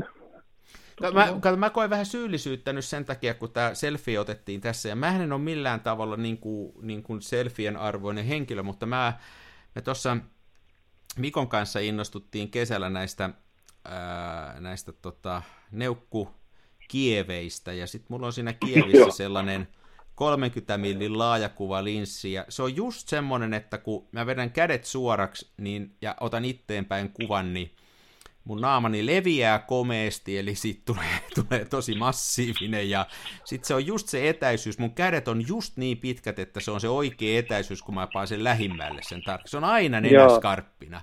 Niin mä huomasin, Joo. että mä otin muutaman selfin tuossa kesän aikaan, kun se on jotenkin niin kuin, se onnistuu aina nyt, ja se on niin laaja kulma, että se osuu se naama siihen aika keskelle, ja sitten se on aina skarppi. Että joskushan nämä välineetkin pakottaa ottaa selfieitä. Joo, Joo. Joo. Pojat meni hiljaiseksi nyt. Joo, rupesin miettimään Niin, no, että miettii, miltä ne näyttää ne sun skarpit. Joo, ei kannata, mie- ei kannata visualisoida sitä, että puhuta, puhutaan Tulee käsitetasolla tästä. Joo. Toi, tota, oot, ah, ootas nyt, mulla on täällä jotain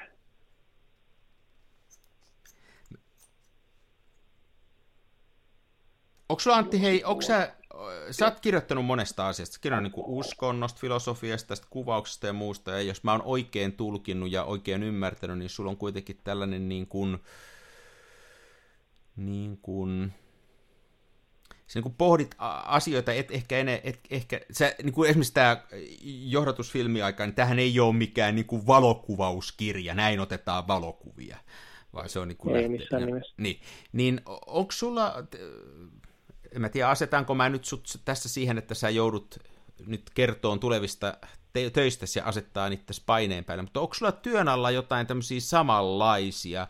Onko valokuvaus vaan sulle yksi tällainen tapa nähdä maailmaa ja miettiä yhteiskunnan muutosta ja ihmisten muutosta, vai onko valokuvauksella sulle henkilökohtaisesti joku isompi merkitys? Koska sä oot muistakin asioista kirjoittaa.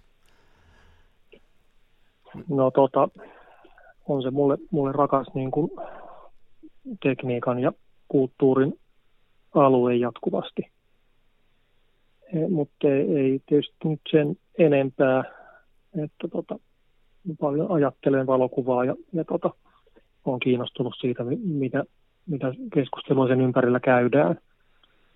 Ja tota, yksi, yksi, tota, yksi semmoinen kimmokettu kirjan tekemiseen silloin aikoinaan oli, oli jotenkin se, että, että kaikki valokuvateorian klassikot joita ei ole montaa, ja, ja aina se Roland Barthes on siellä tota, niin kuin joka ikisessä nähdenluettelossa, ja, ja tota, se mainitaan aina, kun kukaan vähänkään käsittelee valokuvaa jotenkin tota noin, ää, niin kuin te- teoretisoiden tai älyllisesti, niin aina se, se Roland Barthes on siellä. Mua alkoi suututtamaan se, että onko tämä nyt tosiaan niin kuin ainoa lyhyt, tämmöinen pieni lyhyt teksti, onko se niin kuin ainoa, mitä kannattaa niin kuin, tai ainoa, ainoa juttu, mikä on saatavilla, jos on kiinnostunut valokuva-ajattelusta. Onko se joku semmoinen niin kuin yleissääntöjen kokoelma, niin kuin semmoinen varmojen näkökantojen ää, teksti. Sehän on hyvin lyhyt sellainen haaveellinen ja melankolinen ää, kokoelma havaintoja valokuvauksesta. Niin sen, sen kohdalla mua aina, aina mietitty se, että se on, se on filmiaikana tehty teksti ja, ja se ilmiselvästi koskee niin kuin, tuommoista hopeapohjasta valokuvausta enemmän kuin, kuin nykyistä digikuvausta. Ja, ja se, se aina otetaan esille, kun nykyään halutaan käsitellä jotakin digisysteemin osaa. Ja aina se Bart siellä vaan kummittelee ja kukaan ei tuntunut niin tajuavan, että tässä on tapahtunut tämä valtava, valtava tota, tekninen ö, käänne, joka, joka ei niin kuin ole ohitettavissa millään, millään tasolla. Niin, niin tätä niin kuin jotenkin kohtaa korostaakseni mä halusin kirjoittaa nimenomaan. Okei, tämä oli miele... Okei, joo. Joo, se, se, se vaan part, part kysymys mua, mua niin kuin mietittää jatkuvasti, mitä tapahtuisi, jos se ei poistettaisi ihmisten ulottuvilta ja, ja tota, se lakkaisi olemasta. Kaikkia valokuvakirjallisuudet tulisi sellaisia aukkoja, tyhjiä kohtia. Ja, tota, ja kaikenlaista niin kuin, tota, jonkun runoilijan valokuvaesseen ää, tota, niin kuin mottositaatin kohdalla olisi tyhjää. Ja, ja tota, se on järjettömän vaikutusvaltainen teksti. Ja, ja siinä okay. se, se ei ole ihan tervettä mun mielestä. Tämä ei ole, teksti ei ole tuttu mulle. Mä en muista, laitoinkohan mä sen. En mä sitä laittanut kirjastoonkaan varauksen. Täytyy Roland Barthin va- valoisa huone on se suomennettu. Se on muuten erittäin huono se suomennos. Että pitäisi tehdä okay. uusi käännös. Tota, siitä itse asiassa joskus juttelinkin kustantajan kanssa, että se, se pitäisi kääntää uudestaan, mutta mä en ole ihan varma, tarvitaanko sitä kuitenkaan. Se on puhkiluettu jo nyt. Niin, niin. Mutta tota noin, joo, se, se on, se on tota usein, monet lukee sitä englanniksi, kamera Lucia. Mutta tota noin, siinä on just nämä, että, että valo, valokuvaus on niinku tämmöistä kuoleman työskentelyn dokumentoimista ja että, että valokuvassa on, on niin kuin jäl, jälki jostakin läsnäolosta ja jostakin, mikä on ollut, mutta ei enää ole. Niin, jotain niin. semmoista, joo. Joo. Tämmöinen, mulla on muistiinpano täällä. Joo, sitä säteilystä siellä puhutaan, joo. joo. Ja sitten se, se valokuva on niin kuin läsnäolon korvike. Et siihen oli oikeastaan niin, koottu niin. siihen Bartin tekstiin semmoisia niin kuin filmiajan valokuvan kokemus niin kuin pohjaisia piirteitä. Että noin ihmiset ajattelivat valokuvista, mutta eivät enää ajattele. Että, tota, niin. ei, ei, ei kukaan jotenkin tuijota niitä pikseleitä jossain kameran puhelimensa nä- näytöllä.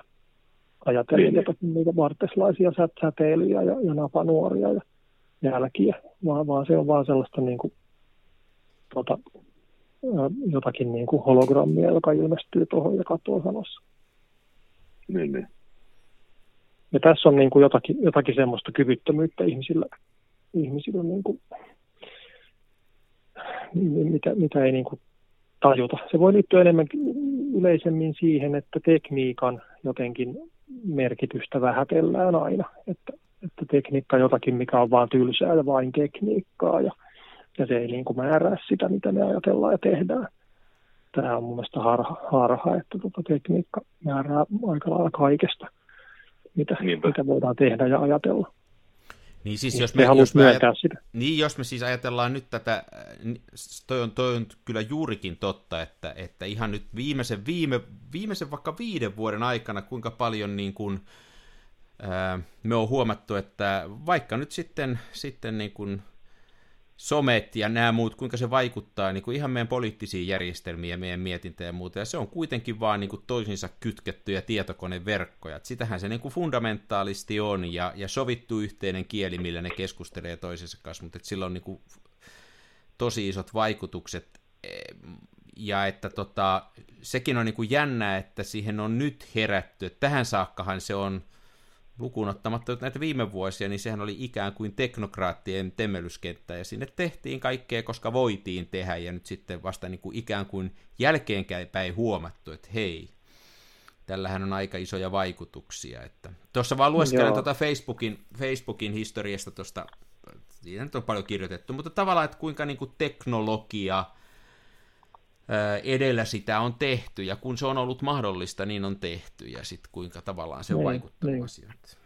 Varmaan kuvassa on tätä Joo. samaa, ja just niin kuin aikaisemmin puhuttiin sitä, että, että niin kuin se on, se on äh, syntynyt tiettyyn tarpeeseen toi digikuva, ja sitä ei varmaan, et tietenkään voi estää, eihän kehitystä voi pysäyttää, mutta että jonkun en mä ole, ole varmaan joku tutkinutkin sitä ja analysoinut, että mitenkä kuva on muuttunut. Totta kai sitä on tutkittu, ja, mutta olisi niin kuin mielenkiintoista, mielenkiintoista niin kuin miettiä tällä aikajatkumona. En ole itse tehnyt sitä, mutta että miten tämä kuvan merkitys. Jotenkin tämä tuntuu, että kuvan niin kuin on, yksittäisen kuvan merkitys on vähentynyt, mutta tämän kuvallisen viestinnän ja informaation merkitys on lisääntynyt huomattavasti viimeisen Joo. 20 vuoden aikana, mutta voi olla, että on väärässä.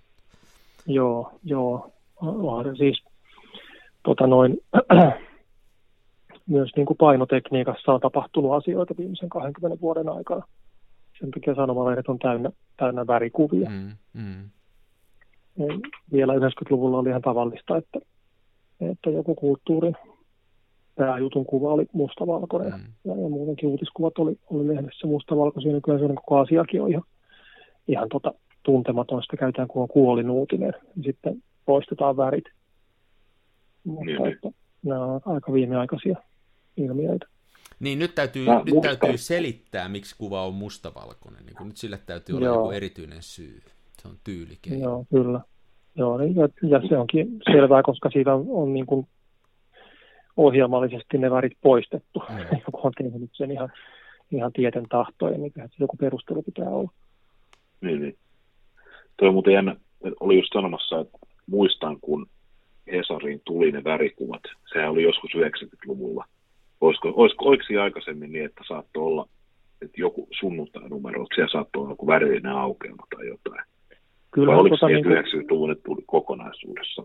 No ainakin siinä vuosituhannen vaihteessa tapahtui jotain, mistä mä en tarkemmin tiedä. Mä en ole mikään painotekniikan tai varsinkaan tuommoisen sanomalehti-painon tuntija, mutta, mutta joku siihen tuotantoprosessiin liittyvä juttu aiheutti sen, että, että värikuvat muuttu normiksi.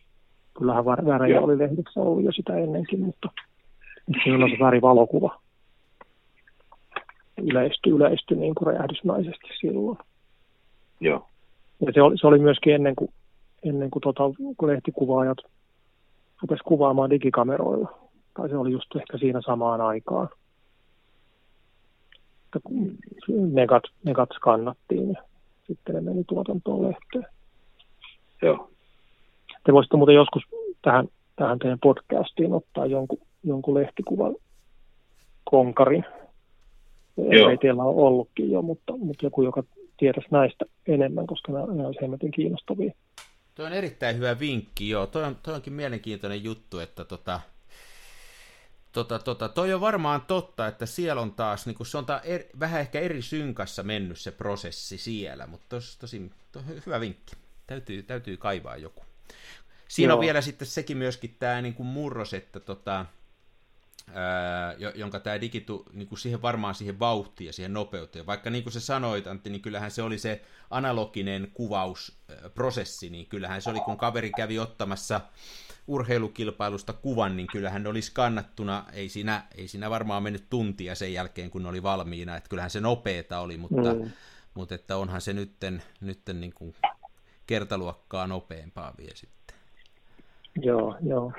Mä, tota niin kuin, äh, kummallisten sattumusten tai yhteen sattumien kautta, kun mä tässä niin kuin jo vuosikausia tota noin, häärännyt tota noin, noiden filmivalokuvausjuttujen kanssa, niin tota, mulle aina päätyy kaikkea roinaa.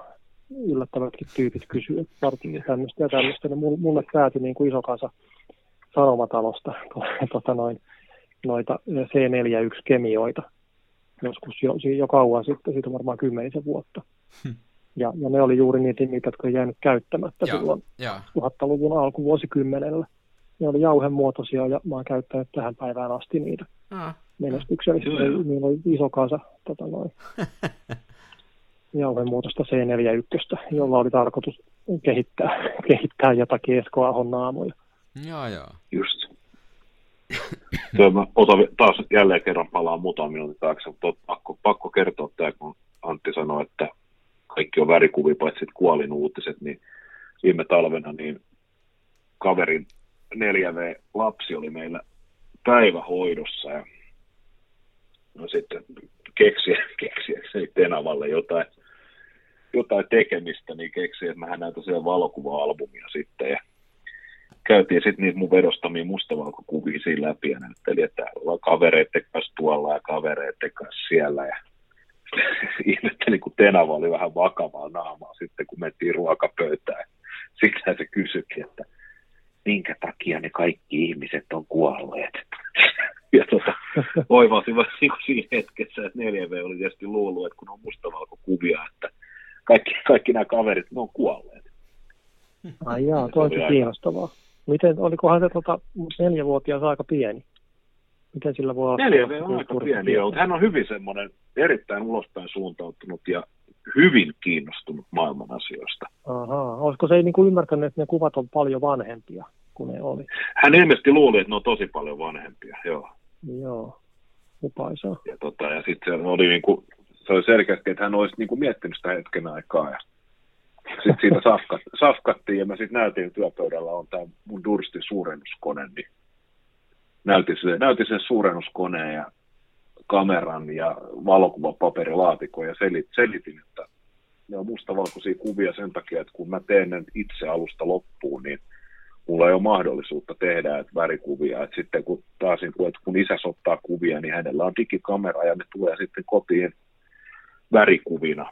Että se on, se on eri prosessi ja näin, niin hän olisi kyllä niin kuin, no, no niin jyvällä kuin 4V voi olla, mutta selkeästi niin kuin oivaa sen, että ilmeisesti osasi kuitenkin, tokihan varmasti on, jos siellä kotona on puljattu kännykkäkameran valokuvaominaisuuksien kanssa, niin sehän on nappia niin. painamalla, niin se ottaa myös mustavalkoisia kuvia. Että, Joo. Mutta, toi, että, mutta, mutta se toi, oli vaan, mutta Toi oli mielenkiintoinen toi ajalli, ajallisuus ja toi, että, että, että ne on kaikki jo kuolleita, että olisiko ne vanhoja. Että nythän niin kuin, jos, jos jollekin tuolla jossain somessa tai muualla, jos sinne laittaa valokuvan, niin ihmiset olettaa, että se on siltä päivältä.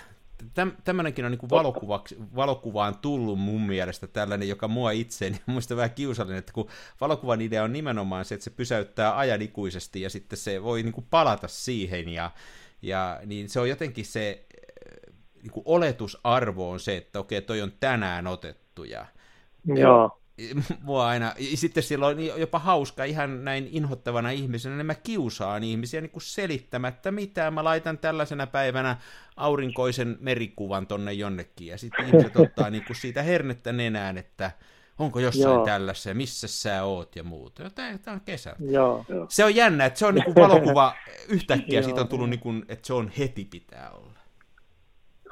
Joo, kyllä se, niin kuin, se vuorokausi on se aikaikkuna, johon täytyy sijoittua.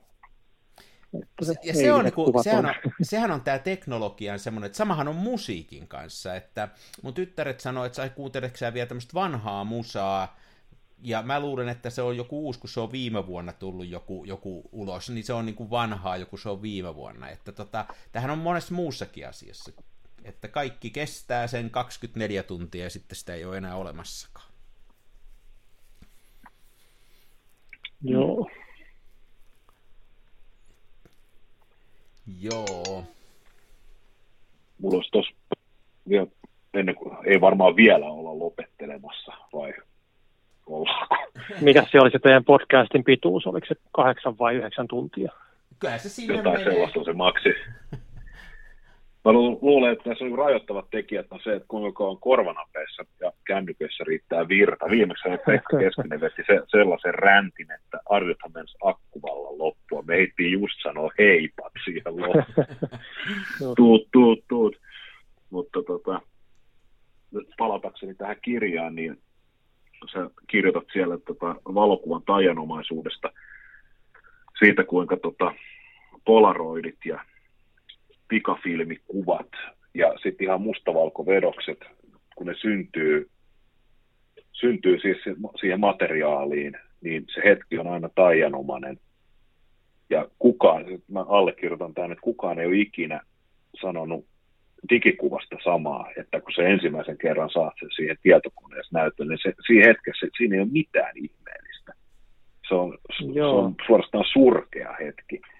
Ja mä fiilistelen sitä itse silleen, että kun jos mä tuolla, no nyt kun mä tuolla digikameralla otan noita kuvia, mä, mä, teen aika paljon sitä, että jos mulle tulee joku kuva-aihe mieleen, niin mä järje, jos on, varsinkin jos on tämmöinen, mikä pitää järjestää ja lavastaa, niin mä teen sen.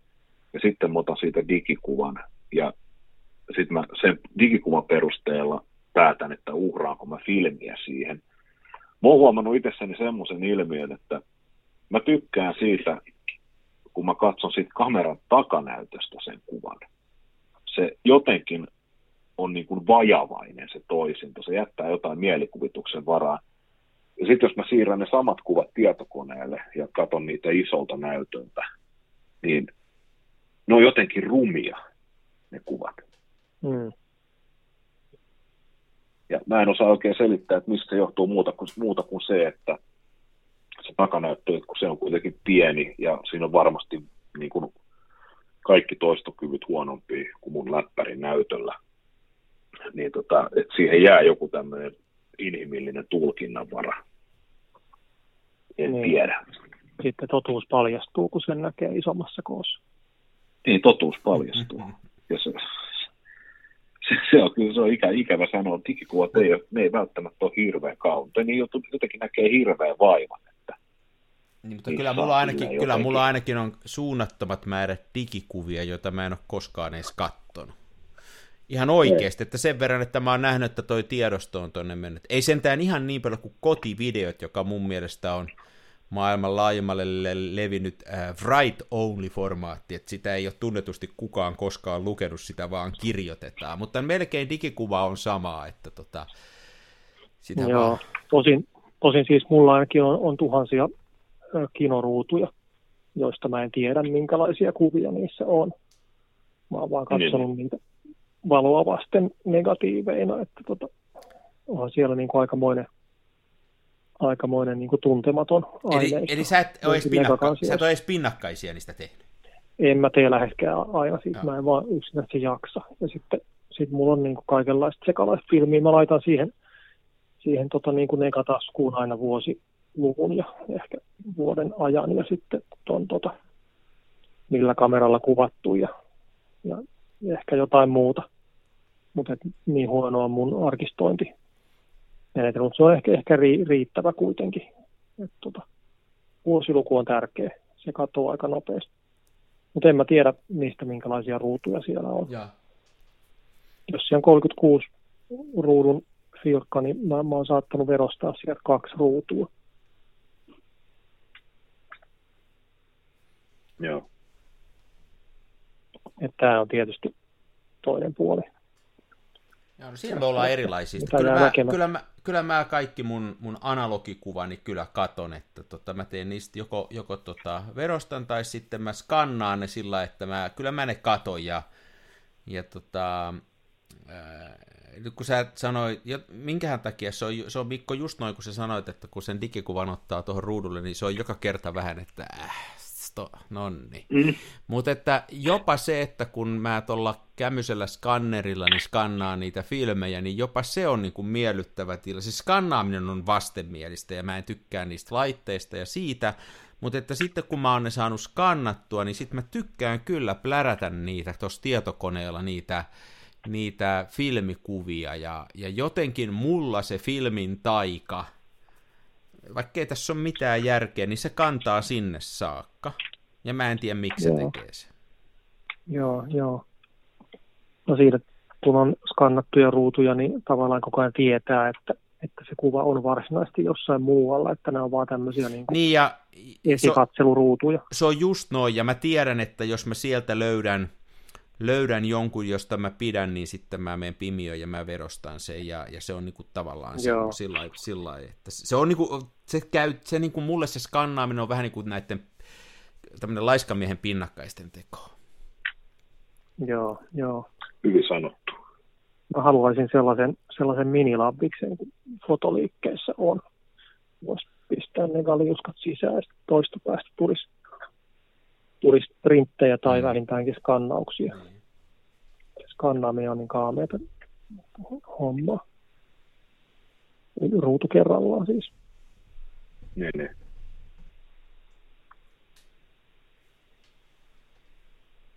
Siis kanaminen on ihan hirveätä sen takia, että se lopputulos on aina vähän mitä sattuu. Sitten se on kuitenkin, se ei ole järjellistä toimintaa, mutta se vie sen verran aivokapasiteettia, että mitään muutakaan ei samalla voi tehdä. Se on, se on niin kuin aivan sellainen zombizone, että niin kuin jos se olisi jotenkin yksinkertaisempaa, niin siinä voisi vaikka lukea samalla tai katsoa elokuvaa, mutta nyt Joo. ei pysty. Ja sitten se kuitenkaan ei anna sulle minkäännäköistä niin kuin intellektuaalista stimulanttia, että se sinällään jaksaisi kiinnostaa. Se on just siinä kuolleissa kohdassa. Joo, joo. Nekojen skannaaminen tuollaisilla on, on, tota, kotivälineillä on, on hirveä. Pitäisi olla teollisen mittakaavan laite. Pitäisi hankkiutua töihin johonkin fotoliikkeeseen, jossa voisi aina iltaisin syöttää omat nekansa sinne minilabikseen ja ottaa niitä skannaukset toista päästä. Palkkasko, palkkasko kamera. Mä veikkaan, että kun sä päivät siinä skannaisit joidenkin Simojen ja Perttien kuvia, niin sä et sitten enää illalla jäisi niitä omia kuvia sinne skannaille. Joo, voi olla. Ei kyllä. Toi, itse asiassa nyt kun muuten puhuttiin skannaamisesta, niin mä teen, mä, no siis skannaan toki kuvat, mutta mä tu- tunnen aina sellaisen oman tunnon pistoksen siinä, että nämäkin pitäisi oikeasti vedostaa tai aina tehdä pinnattaisiksi, mutta kun mä skannaan, niin niistä skanneista mä yleensä sähköisin työkaluin niin siivoan kaikki roskat, karvat ja naarat pois. Mut Mä en ikinä tee oikeastaan negoille mitään sellaista. Ja varmaan siis suurimman, suuri syy tähän on se, että mä en osaa. Jotain pieniä virheitä voi toki korjata, mutta sitten jos, jos siinä kuvassa on esimerkiksi joku iso valkoinen laikku, niin en mä sinne pysty tekemään yhtään mitään, tai joku isompi karva, niin ei mulla ei oikeasti Mm. mm-hmm. mitään, mitään keinoja tehdä sille. Niin onko se, miten hyväksyttävää on, jos, jos se voidaan hyväksyä, että kuvassa näkyy filmin rae, niin mites yksittäiset karvat tai naarmut, kuuluuko ne siihen valokuvan luonteeseen? Vai onko ne sellaisia, me nyt taas ruvetaanko me menemään tähän kamerakerralaisuuteen, Mm, mm. että pitää olla että, tekniset aspektit ennen sisältöä. No mun mielestä tossakin on vähän tapaus kerrallaan. Niin. niin kuin ajateltava eh, jotenkin, jotenkin tota, ö, joissakin niin kuin paperivedoksissa ne roskat ja karvat haittaa enemmän kuin, kuin joissain. Joo. Ja, ja tota, ö,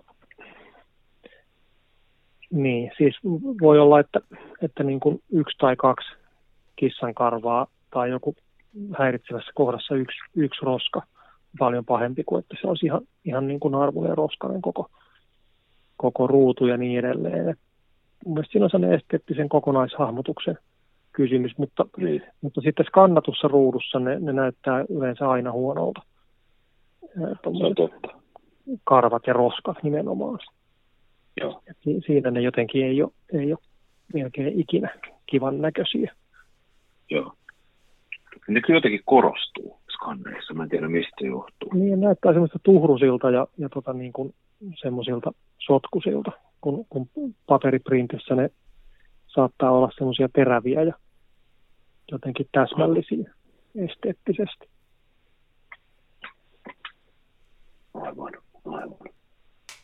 niin kyllä mulla digi, digipuolella, että jos, jos, jos kannatun kuvan johonkin julkaisee tai laittaa, niin sitten voisi kyllä esittää ihan luontevasti kysymyksen, että miksi et poistanut karvaa, koska se on noilla digilaitteilla aika helppoa, että tietysti jos sillä on tarkoitus, jos sillä on merkitystä, jokuhan haluaa sillä sanoa sanottamatta sitä, että tämä nyt on karvani ja tämä on nyt likainen, että voihan sillä olla joku sanoma, mutta mä, mä oon no. vähän semmoinen, että mä kyllä sekä pimiössä mulla menee puolet siitä ajasta sen roskan, niiden roskien metsästämiseen. Mä oon niin allerginen niille, ja, ja se, on niin kuin, se, on ai, se on taas siinä pimiötyöskentelyssä se vastenmielisin vaihe, että kaikki muu on paikalla, ja sitten siellä on kuitenkin vielä se yksi roska, ja sitten sitä ruvetaan metsästä, ja se kiertää. Joo. Sekin on muuten semmoinen, se on myös joku Einstein voisi selvittää, minkä takia se menee minkä takia roska, kun se saa toiselta puolelta filmiä pois, niin se menee ihan samaan kohtaan, mutta sinne toiselle puolesta filmiä. Siinä on, se on joku tämmöinen luonnonlaki, jota ei ole vielä kerrottu, mikä se on. Mutta digipuolella se Joo. on niin helppo se poistaminen, että mä melkein siellä käyn napsimassa pois. Joo, joo. Joo. Meillä on tämä koirahomma, tota, hä, hä, meillä on tämä koirahomma ja siis, siis se on toi vielä toi skanneri on semmoinen laite, että musta tuntuu, että siinä on toinen koirankarva magneetti mukana, että se imee kyllä kaikki noi koirankarvat. Se on erikoinen laite. Joo. Mutta toi on nyt tuota hälyä vastaan taistelua, että tota, sitä niin kuin semmoista, semmoista häiriötä pitää vastustaa viimeiseen asti ja lopulta pitää antautua sille määrälle hälyä ja, ja tota häiriötä, joka, joka ei enää mene pois. Mun mielestä tässä on niin pal- paljon, paljon kaikessa tekemisessä on kysymys siitä samasta säännöstä. Että tota, taistelee niin kauan kuin jaksaa ja lopulta luovuttaa. Tämä pätee esimerkiksi noihin kirjassa oleviin painovirheisiin, jotka on todellisuudessa mm. tekijän lyöntivirheitä mä oon tehnyt sen verran monta kirjaa, että mä oon oppinut ymmärtämään sen, että semmoista kirjaa ei ole mahdollista tehdä, jossa ei olisi, olisi jotakin typografista tai muuta virhettä. Et tähän täytyy Mikonkin valmistautua nyt, kun kirjaa on tekemässä. Mä, tota, kirja on kirjoittu viisi kertaa alusta loppuun ja tosiaan se on tekstikäsittelyohjelma korjaa virheet ja viimeisin iteraatiohan oli siis tosiaan se, että mä tein, tein konkreettisen niin kuin esiasteen, ulostin kaikki 185 A4 kaksipuoleisena tekstinä. Ja sen jälkeen ensiksi vaimo luki sen ja kirjas virheet, sen jälkeen mä luin sen ja kirjas virheet. Ja tätä ennen on siis neljä kertaa tehty tämä prosessi digitaalimuodossa. Niin vielä toissapäivänä viimeksi löytyi sivulta 47. Mä olin siis kiri, mä olin kirjoittanut kuin, kun piti olla kun. Joo, ja sitten kun sä saat sen valmiin kirjan käteen, niin se on noin neljäs avaamiskerta, kun löytyy se ensimmäinen vaihe virhe. Joo, se on ihan hirveä asia, ja, ja tuota, siihen ei auta mikään muu kuin alistuminen. Niin, mutta, niin. mutta ilman, ilman taistelua ei alistuta, että on ainakin on yritettävä. Sitten, niin aivan. sitten kun se huomaa tappion olevan väittämätön, niin, niin tota, sitten vasta alistutaan. Mutta sama just, tämä sama pätee tuohon vedostamishommaan ja muuhun, että tota, niitä pölyhiukkasia voi sieltä yrittää puhaltaa pois ja poistaa. Mutta niin, mutta kaikkea ei, ei saa. Kaikkea ei saa koskaan. Niin. Kissa ja koiran karvat on kyllä, ne on viheliäisiä. On, ja sitten, tota, sitten kun se on aina kompromissi, siis eihän tämmöisessä normaalissa kotitaloudessa, niin eihän täällä nyt voi ruveta valokuvauksen ehdoilla elää perhe, niin täällä on niin kuin sitten kuitenkin kodinhoitohuolteensa vedostaa ja muuta, niin se on, niin kuin, ei, se on ihan selkeä, että asiat on kompromissi. Joo.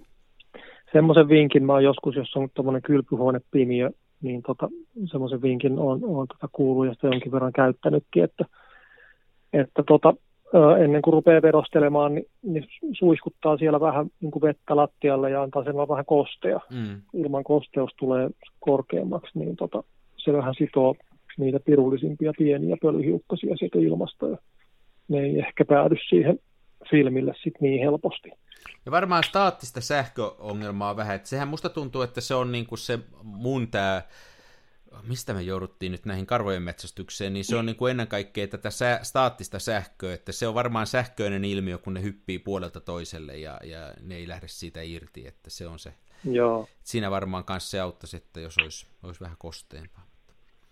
Kyllä näillä selvitään. Toisaalta se, kun harrastuksena tekee, niin se, että saa sen yhden vedoksen päivässä tehtyä, niin se riittää, ei tarvitse enempää tehdä, ja kyllä se nyt sitten niitä metsästelee siellä. Joo. Vielä kun olisi mahdollisuus joka päivä vedostaa se yksi kuva, mutta tälläkin hetkellä kotipimiö on purettuna ja saa nähdä, koska jaksaa taas seuraava kerran laittaa läjään, että jonkinnäköinen työhuone olisi kyllä kätevä, missä voisi pitää vehkeet aina esillä. Joo, mulla on sikäli erittäin etuoikeutettu tilanne, että mulla on pysyvästi pari suorannuskoetta Joo. aina, aina käytettävissä, kunhan vaan siirtää likaiset pyykit siitä edestä pois, niin voi ruveta verostamaan. Joo, se on, Joo, mulla on se sama, että mulla on, mulla on, yksi, mulla on vaan yksi, mutta mulla on myös sillä, että meillä on, meillä on niin kodinhoitohuoneessa yksi nurkka, että se on siinä pystyssä, mutta kyllä se, niin se pyykkien siirtäminen ja sitten kaiken sen kuitenkin levittäminen siihen, niin kyllä siinä äkkiä se melkein tunti menee ennen kuin pääsee mitään tekemään. Joo, joo, se on se työmaan valmistamisvaihe. Niin, niin. Ja sitten täytyy myös tietää, että, että mä voin nyt olla niin kuin tavoittamattomissa – seuraavat kolme tuntia. Se on justi, se on se isoin ongelma, että niin kuin, ja, ja se on jopa semmoinen, mistä mä koen syyllisyyttä sanoa perheelle, että hei, mä oon nyt kolme tuntia tuolla, ja se on niin kuin, ei kellään muulla ole sellaista harrastusta, että, että ne olisi niin kuin täysin, niin kuin, että ne olisi, paitsi jos ne lähtee pois talosta, mutta että jos ne on tässä, että ne, niin kuin ne olisi jotenkin, mm, ja mm. mun täytyy sanoa, että nyt mä en ole olemassa muutamaan tuntiin. Että... Joo, Joo. Niin se on, se on aika paljon pyydetty. Joo, mä tunnistan tuon saman. Siinä, siinä on semmoista niin kuin, siinähän on jotakin sellaista, uh, sellaista niin kuin, käyttä, käyttäytymiseen liittyy vähän niin kuin primitiivistä, että nyt irtisanoudun seurastamme. Niin on. Niin hyvästi. No. Palaan sitten, kun itselle sopii. Tosi mun vaimoni on aina sanonut mulle, että kun mä joskus siitä puhun, että älä siitä välitä, että sä oot muutenkin tommonen, että että mulla vähän avuja on, mutta yksi mun avu on, niin kuin, että mä oon aika hyvä keskittyyn, että meillä on, meillä on ollut varsinkin yhteisölomme alkuaikoina vaimolleni suuri mysteeri oli se, että mä pystyn lukemaan vaikka kirjaa ja vaikka hän puhuu mulle tai mitä tahansa tapahtuu, niin mä en niin kuin sitä huomaa, että mä oon siinä sitten, niin, niin hän sanoi, että ei tämä niin kuin sitä muuta, että sä voit tuossa lukea kirjaa, ehkä saa silti paikalla. Mä en tiedä, onko se kehu vai haukku, mutta näin se sanoo. joo, no eihän tota, siis, joo, mulla on kanssa olematon simultaanityöskentelyn kyky, että, tota, että jos, jos mä oon puhelimessa ja joku puhuu mulle siinä vieressä jotain, niin mä voin valita kumpaa mä kuuntelen. Puhelinta no, vai läsnä olevaa henkilöä. Niin. Mä, mä pystyn etsiä sieltä maitoa samaan aikaan, kun vaimo puhuu mulle, että jompikumpi jää tekemättä. kauheeta. Hei hyvä, tota, onks meillä, kyllä me voitaisiin varmaan kuulijoitakin tässä vähän miettiä, ja me tota, voitaisiin ruveta tässä noin, me, me varmaan saada Antti tänne uudestaan, jos me halutaan, mutta tota, hei vielä niin kuin, tota, nyt, mulla olisi yksi tämmöinen tässä lopussa, yksi kysymys, jos, tai ainakin, en tiedä onko Mikolla vielä, mutta mulla olisi yksi tämmöinen niin kuin, niin kuin kysymys. Että, Anna pala. Tota, ähm, Joo. Onko sä seurannut Antti nyt, kun äh, tämä filmikuvaus on tietyllä tavalla joissain piirissä nousemassa niin kuin muotiasiaksi. Me katsotaan mm. sosiaalista mediaa, niin siellä ihmiset niin kuin leuhkii sillä, että nyt tämä on otettu tällä ja tällä filmikameralla. Ja sitten filmiä myydään joka vuosi vähän enemmän ja näitä kameroita myydään ja kunnostetaan ja siitä on tullut ikään kuin sellainen, että ne ei ole ainoastaan nyt ne, ne vanhat harmaat äijät, kuten minä, vaan niin kuin myöskin nuoret ihmiset on tässä mukana ja muuta. Onko tota, Onko sä huomannut tätä samaa ja onko tässä jotain riskejä? Onko tämä niinku pelkästään hyvä asia? Miten sä näet tämän niinku filmikuvauksen? Mm. Mun mielestä se on, se on niinku ehdottomasti vain hyvä asia. Sillä saadaan niin kuin lisää massaa tähän, lisää happea tähän koko hommaan. Ja, ja tota se, että nuoret on kiinnostuneita filmivalokuvauskoneista, niin on, on ihan mahtavaa. Ja se oikeastaan niin kuin todistaa monia, monia niistä mun argumenteista, mitä mä tuossa kirjassa neljä vuotta sitten esitin. Siis sen, että tämä ei tule katoamaan mihinkään. Tämä on niin kuin oma leimainen ää, ää, niin kuin suuri osa meidän teknistä kulttuuria ja menneisyyttä ja nykyisyyttä. Ja, ja, ja tota, puheet sen niin kuin syrjäytymisestä tai korvaamisesta tällä uudella digitekniikalla on ihan, ihan haihattelua. Et, ettei se niin kuin, sillä tavalla katoa mihinkään. Ei, ei, ei niin kuin ihmiskunta kollektiivisesti menetä muistiaan ja niin edelleen. Ja, ja tota, ihmiset tulee olemaan uteliaita. Ja, ja, tota, ja sitten myös se, että ei välttämättä ole tekniikkaa, joka vaatii raskasta teollisuutta. Että aika, aika, aika lailla kotikonsteilla pystyy tekemään valokuvan loppujen lopuksi, jos ajatellaan laajasti niin kuin valoherkkiä materiaaleja. Mm, yeah. On monia tekniikoita, jotka ei vaadi muuta kuin, muuta kuin vähän jotain kemikaaleja ja sitten vesiväripaperia, joku syönotypia on semmoinen valokuvatekniikka ja niin edelleen, että tämä, tämä tulee säilymään meidän ulottuvilla. Ja, ja tota, sille tulee olemaan aina oma asemansa. Että tämmöisen niin syrjäytymisen ja katoamisen ja, ja jollakin korvaamisen metaforiikka on musta niin kuin, niin kuin ihan, ihan harhaista ja, ja tota, se on jo nyt aika pitkälle tullut todistettua sillä, että, että nuoretkin ihmiset kiinnostuu tästä välineestä, jota ne ei niin kuin edes miellä samaksi välineeksi kuin niiden kännykkä tai, tai tuommoinen teollinen kuva, kuvan tuotanto. Et, tota, niin mä, tässä on semmoisia se... sivuilmiöitä, to, niin, sorry, sorry vielä tuosta, kun toi, silloin kun toi mun kirja ilmestyi silloin 2017 se Kameratorin yksi perustajista oli tota noin, puhumassa julkistustilaisuudessa.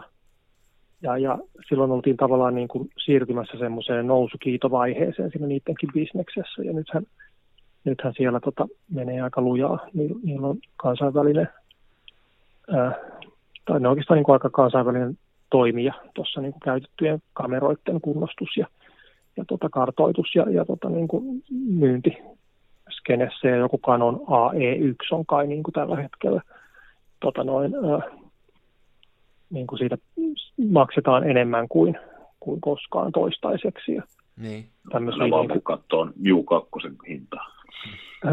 niin, niin se, se, sekin on varmaan 300 euroa tai jotain. Joo, jotain sellaista. Mut, mutta siis, että et, tämmöisiä ilmiöitä tulee tähän liittymään myöskin. Se kameratori on hieno toimija kyllä, että et, et, niin kuin, se on tavallaan onnistunut kokoamaan tuommoisen liiketoiminnan kehyksiin paljon sellaista kulttuurista liikehdintää oikealla hetkellä. To, toi oli mielenkiintoinen, mikä sanoit tuossa, mulla on tota mun tyttären muutama kaveri, jotka on ihan, kun ne on huomannut, että mulla on näitä ka- kameroita, kun ne on käynyt tässä meillä kotona, niin ne on hei kysynyt, ai jaa, ja hei, mikäs tää on, ja, ja ne kuvaa itsekin, että ne on niinku ihan, niin se on hauska se niiden suhtautuminen, kun, kun se tulee tosiaan, niin kuin sä sanoit, se tulee eri paikasta, ja siis heille koko ajatus siitä, että tämä digikuvaus ja täysin jotenkin vaihtoehtoisia tai kilpailevia, niin se ei ole niin mitenkään relevantti. Se on niin kuin ihan hassu ei, ne, ajatus. Ne, ne ei ne oikeastaan niin käsitä, ne ei ymmärrä sitä koko argumenttia. E, niin. Et, tai ei lotkauta korvaansa sille ajatukselle, että, että tämä on jotakin niin kuin, mikä korvattiin sillä teidän kännykällä. Niin, niin. Kun se on niin päivän selvää, että ne on erilaisia, niin. erilaisia välineitä. Et se on vaan me vanhat jäärät, jotka ollaan tätä mieltä, ja itse huomaa tässä omassa ikäkunnassaan, kun, kun tota, vanhojen kollegoidensa tai nykyisten kollegoiden kanssa juttelee, niin melkein aina, kun jos menee kuva, filmikuvauksen se keskustelu, niin se lähtee sitä kautta, että jaa filmille vieläkö joku kuvaa, kun taas sitten niin, näiden kakaroiden, paljon parempia. kun taas näiden kakaroiden kanssa se ei lähde koskaan sieltä, vaan se lähtee sieltä, että Joo. vau, mitäs tää on? Niin, se niin, on niinku kiinnostavaa ihan, jotain uutta. Niin, se on niinku hauska, hauska ero siinä. Joo, joo tämä on niinku kaikki, kaikki hienoa ja hyvää. Ja, ja, tota, ja tosiaan niinku, todistaa sen, että, että tämmöinen tämmöinen edistysdespoottinen yksiviivainen käsitys tekniikan historiasta, jossa tapahtuu sellaista niin kuin omaksumista ja hylkäämistä koko ajan unohtamista ja uuden omaksumista, niin on, on vaan niin kuin väärä. Joo, joo. Ei, se ei mene näin. Joo. Kaikille on paikkansa. Joo, ja itse semmoinen aj- aj- ajatus niin kuin tulevaisuudesta, jossa, jossa niin kuin ei enää, enää ymmärrettäisi, kukaan ei tietäisi, miten joku, joku rotaatiopainokone on toiminut, tai, tai mitä tahansa siis te- teknistä välinettä katsomalla me ei enää ymmärrettäisi, mikä se on. Me vaan ehkä, tämä liittyy varmaan johonkin uskonnolliseen kulttiin.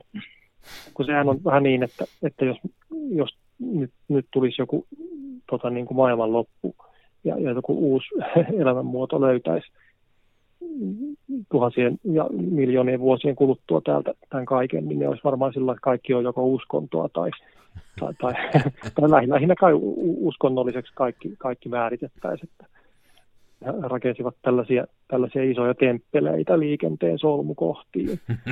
Ja tota, siellä oli maanalaisia tiloja palvonta, palvonta ää, rituaaleja varten ja, ja, ja tota, tämä tapahtui ää, metallirakenteisten tota, kehikoiden välityksellä. Ja, ja niin kuin näin, että tota, mutta et, et, täytyy pitää kiinni vanhoista niin. tavaroista ja työkaluista jollain tavalla, että, että se jonkun tehtävä olisi niin kuin ymmärtää, miten niitä käytettiin. Joo, ja mä jotenkin, kun omat lapset on siinä iässä, että he, he niin kuin alkaa omaa elämäänsä ja ovat jo omassa elämässä, niin se on mun niin kuin hieno tuossa nuorisossa justiin huomata se, että, että tietyllä tavalla ne on ehkä jopa valmiutu, valmiimpiakin pitään hengissä näitä vanhoja asioita ja kattoon tätä, niin kuin, tätä myöskin teknologian kehitystä, mutta myöskin eri asioita niin kuin avoimemmin. Että kai se kuuluu tämmöiseen, kun vanhenee, niin jotenkin sitä urautuu nämä ajatukset. Se on hieno huomata, kun heillä se ei ole tietyllä tavalla urautunut, niin voi, just tähän vaikka filmikuvaukseenkin, niin voi tulla niin kuin ihan eri perspektiivistä ja se joo, on niin jotenkin joo. hienoa. No. Hyvä meininki. Hei, se muuten Kameratorihan sponssaa meitä, meitä tota tässä sen verran, että ne Kyllä. hommaa meille sen verran internettilaa, että me voidaan tämmöisiä pidempiä jaksoja tehdä. Mehän tehtiin tätä Mikon kanssa varmaan puoli vuotta ja sitten internet sanoi, että nyt ette saa enää tallentaa ilmaiseksi ja Kameratori lupa sponsata meille SoundCloud-tilaa sen verran, että me saadaan tehtyä tätä podcastia. Että okay. Siinä mielessä meni oikeaan paikkaan kehut. Joo. Joo, hieno juttu. Se oli just silloin, kun mun kirja ilmestyi, niin oli kai kovana kysymyksenä se, että, että kuka niin kuin huoltaa niitä vanhoja laitteita. Että voidaan kyllä ne kerätä ja myydä ja, ja ottaa käyttöön, mutta miten ne pysyisi niin kuin käyttökunnossa vielä seuraavat sata vuotta. Ni, niillä on kai nyt, nyt niin kuin ratkaistu. Siis nehän teki semmoisen, nehän on kouluttanut nyt, onko se niin kuin tota, tämän paikallisen ammattikorkeen ja jonkun elykeskuksen niin kuin programmeilla, nehän on kouluttanut nyt ison kasan lisää tämmöisiä niin kamerateknikoita ja, ja, ja okay. palkkas niistä ison osan tässä syksyllä. Näin mä oon ymmärtänyt, ja että siellä on niin kuin tavallaan, he on tätä huoltohommaakin niin kuin verryttänyt, ja, ja tota, yksi, mitä mä tiedän, että ne tekee, niin ne pyrkii niin kuin myöskin innovoimaan sillä, että pystyisi olemaan sellaisia testilaitteita. Nämä testilaitteet on kai yksi semmoinen katoava luonnonvara, että niitä on ollut tehtailla ja huolloissa ja niitä on heitetty roskiin, mutta että, että niin kuin pystyisi tämmöisiä testilaitteita tekemään nykyisillä teknologioilla. Voisi sitten näitä kameroita niin kuin nopeasti testata ja laittaa tavallaan tehdaskuntoon. Ja, ja et siellä on niinku tämmöistä innovaatio. Se on hienoa tavallaan tämmöinen vanha teknologia, niin kuin nämä kamerat, mekaaniset kamerat, ja sitten tämä uusi digitaaliteknologia, jossa voidaan niin kuin mitata sulkimen, niin kuin, näin mä ymmärrän, niin kuin sulkimen nopeuksia ja muita, niin, kuin, niin niissä voidaan mennä sitten eteenpäin. Se on niin kuin hieno kombinaatio. Joo, joo, ja sitten periaatteessa tuommoiset klassiset kamerat on monesti täysin mekaanisia laitteita, että et voisi olla huolettavissa ikuisesti. Niinhän ne on jo, jos mä oon oikein ymmärtänyt, nämä on vaikeimpia nämä sitten, kun on nämä ensimmäiset digitaalia ja ihan filmikamerat, nämä 80-luvun, 90-luvun kamerat, joissa rupesi tulee sitä piirikorttia ja muuta, niin ne on, ne on sitten vähän haastavampia, Joo. näin mä oon ymmärtänyt. Semmoista mutta... u- u- uutta, kort, uutta tota piirikorttia tai ei, ei noin vaan ei, valmisteta. Ei.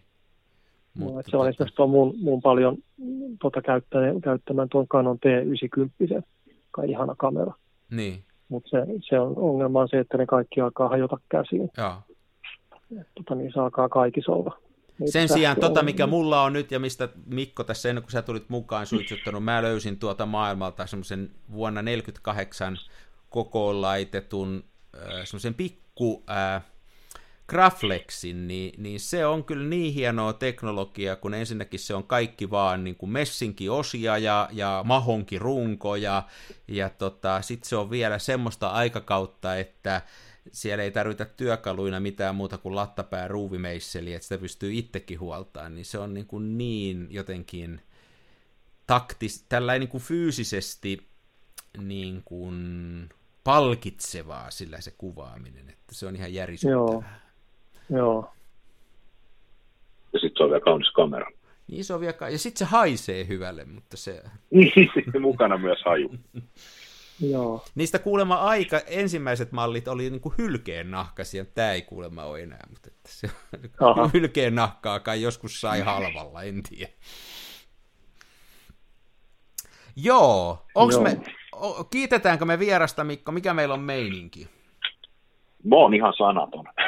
Hei, tää oli tosi hienoa, että sä lähit mukaan. Mun mielestä tässä on niin kuin, ää, mä tykkään hirveän paljon miettiä tätä valokuvausta ja, ja mä tykkään niin kuin, ää, sitä sillä niin kuin pohtia omalta osaltani paljon muunakin kuin kuvien ottona. Me puhuttiin siitä, mua kolahti toi kovaa, kun sä sanoit, että sä oot niinku kokenut haasteellisen, että kun sä ennen kuljit töihin tai jonnekin työhuoneelle, niin sä otit siinä kuvia mukaan. Ja, ja tota, tämä on niin kuin mulle tämä valokuvaus. Mähän on vasta aika myöhäsyntynyt, tuossa noin neljä vuotta sitten mä innostuin tästä hommasta, ja jos tämä on mulle jotain okay. tuonut mun elämääni, niin nyt kun mä kävelen Joo. tuolla, niin mä näen ympäristön ihan eri lailla.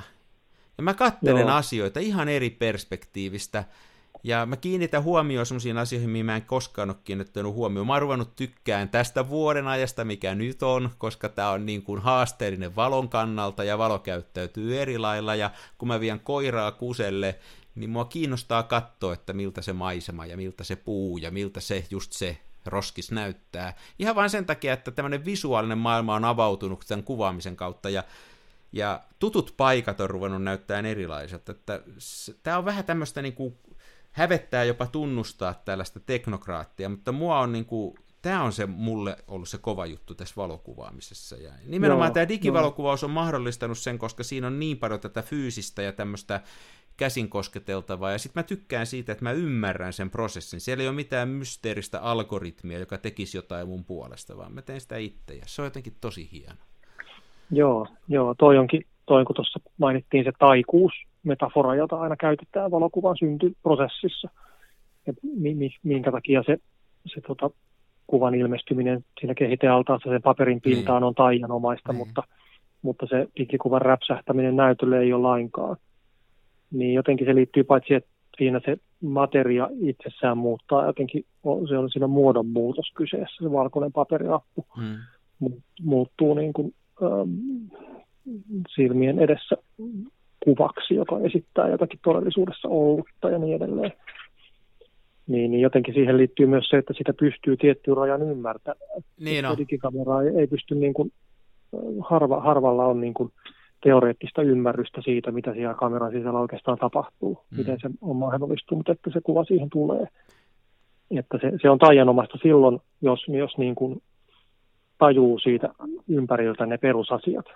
Ja mun mielestä se semmoinen... Ajanomaista, jos on ihan niin kuin mystiikan semmoisen niin kuin hämärän peitossa, semmoinen niin kuin musta seinä sen ilmiön ja, ja tota, oman ymmärryksen välissä. Niin se on justiin näin, ja, ja jotenkin se tuntuu siltä, että kun maailmassa on paljon asioita, joita ei voi kontrolloida, niin tässä on jotenkin sellainen miellyttävä asia, joka jollain tavalla pysyy niin kuin niissä mun mä niinku ymmärrän sitä asiaa. Se on niinku tosi Joo. hienoa. Se on niinku, Joo, en mä tiedä, onko joo. se, va, onko se niinku, että pitää niinku jotenkin hallitsee sitä tai jotain. En mä koe, että se on niinku, lo, että mä hallitsen sitä, että siinä on hirveä määrä epävarmuustekijöitä ja se on vaikeaa ja haastavaa, mutta se ei ole sen takia haastavaa, että siellä jotain mystistä tapahtuisi, vaan se on sen takia haastavaa, että mä en ole vielä kulkenut sitä matkaa ihan perille saakka. Että se on niinku tosi, Joo. ja odotan tavallaan, mä lähden tämän jälkeen taas viemään koiraa ulos, ja nyt on ihan saakelin pimeetä, mutta mun mielestä on silti tosi mielenkiintoista katsoa, että miltä märkä asfaltti näyttää. Jep. Jep, mutta hei, hieno kun lähdit Jep. mukaan taas. Ja Eipä tota, kestä. tota, Oli tota, Sä oot melkein meidän niinku house guest. niin, sä oot hauskesti, niin, niin. Hieno homma, hei. Ja tota, ei muuta kuin hienoa syksyn jatkoa, toivottavasti työkiirekin antaa periksi sen verran, että ehdit kuvata. Joo, ne on jo vähän helpottanut tässä, että tota, pääsee taas hu- huvin, huvin pariin. No Työt niin, on tehty. hyvä homma. No niin, kiitoksia. Hei, kiitos sulle. Kiitoksia Kui. vierailusta. Kiitos oikein Moi. paljon. Moi. Moido. Mo- No niin. Sitten, Se oli hauska. Mitä, mitä, saanko mä ton Antti tosta? Noin. Joo, taas meni ihme härväämiseksi tuossa alussa. En mä saanut, ihan, siis mä tein ihan samat temput kuin viime viikolla, kun mä otin keskisen mukaan, niin se oli Joo, ei se on mysteeri. Se, se, se toimii joskus. Mulla kans käy sillä, että mä mielestäni joskus, kun noita konfapuruheiluita rakentaa, niin, niin että se ei ihan samalla lailla, mutta se ei jotenkin toimi. Mutta... Ei surra. Hienosti meni. Hei, mä lähden nyt joo. sen tuolta Stop Pathista, sen mun filmini. Ja sitten Joo. mä ki- kiinnitän se ja sitten mä vien ton koiran pihalle. Mutta tota, tää oli hieno, hieno, hieno. Antille vielä ter- kiitoksia, jos kuuntelet tämän joskus. Ja, ja sulle hei, kun hommasit Antin tänne. Kiitos Mikko. Joo, ei mitään. Tosiaan, ja tämä on, tää on lo, niin loppumattoman kiehtova tämä kirja. Mä toivoisin, että kaikki, kaikki lukis sen ja näin. Ja en mä tiedä, jotenkin, mä, mä luulin, että mä olin hyvin valmistautunut, että me oltaisiin saatu ehkä enemmän puhuttua tuosta kirjasta, että mä olisin niin tiputellut faktoja ja haastatellut ehkä Anttiin, mutta jotenkin mä, mä en sitten ehkä, se oli ajatuksen tasolla tämä mun valmistuminen, mä jotenkin menin kipsiin. Ehkä mä, mä en ole ehkä tämmöinen haastattelijatyyppi. Ei Antin kanssa on hauska jutella siis tämmöisestä, kun Antti on miettivä ihminen ja sillä on niin kuin elämään tämmöinen ote.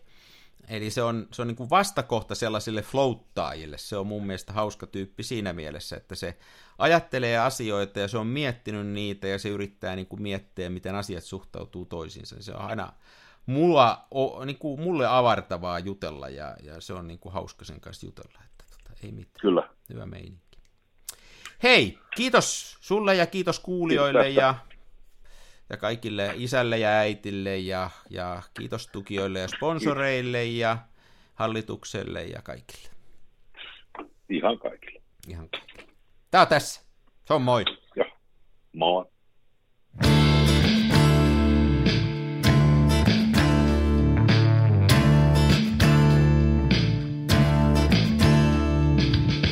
En ole huusko, en kapa. Mun kumissa roiskuu rapa. Mä kuvaan nyt ihan omaa. Smenassa fomaa.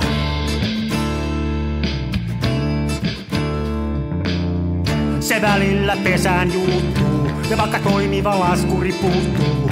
Mä teen silti tätä omaa. Smenassa fomaa. Toiset ne tukevassa Hasselbladissa puistossa laikailet rikseillään, niin onhan se somaa, mutta smenassa fomaa.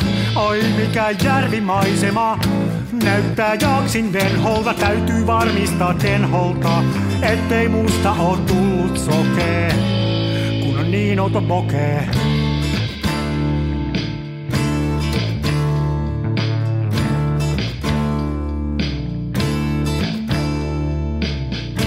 Siirtele kivijuoria, mulla kun on mutkatkin suoria. Tää on tätä mun omaa, smenassa fomaa.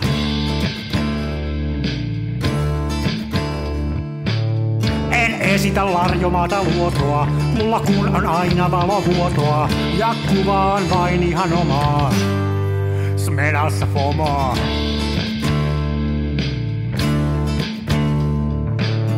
Avaruuden ovet aukeaa, symbolin suljin laukeaa. Tää on täyttä lomaa. Smenassa fomaa, oi mikä järvimaisema. Näyttää jaksin venholta, täytyy varmistaa denholta, ettei musta on tullut sokee, kun niin olto bokee.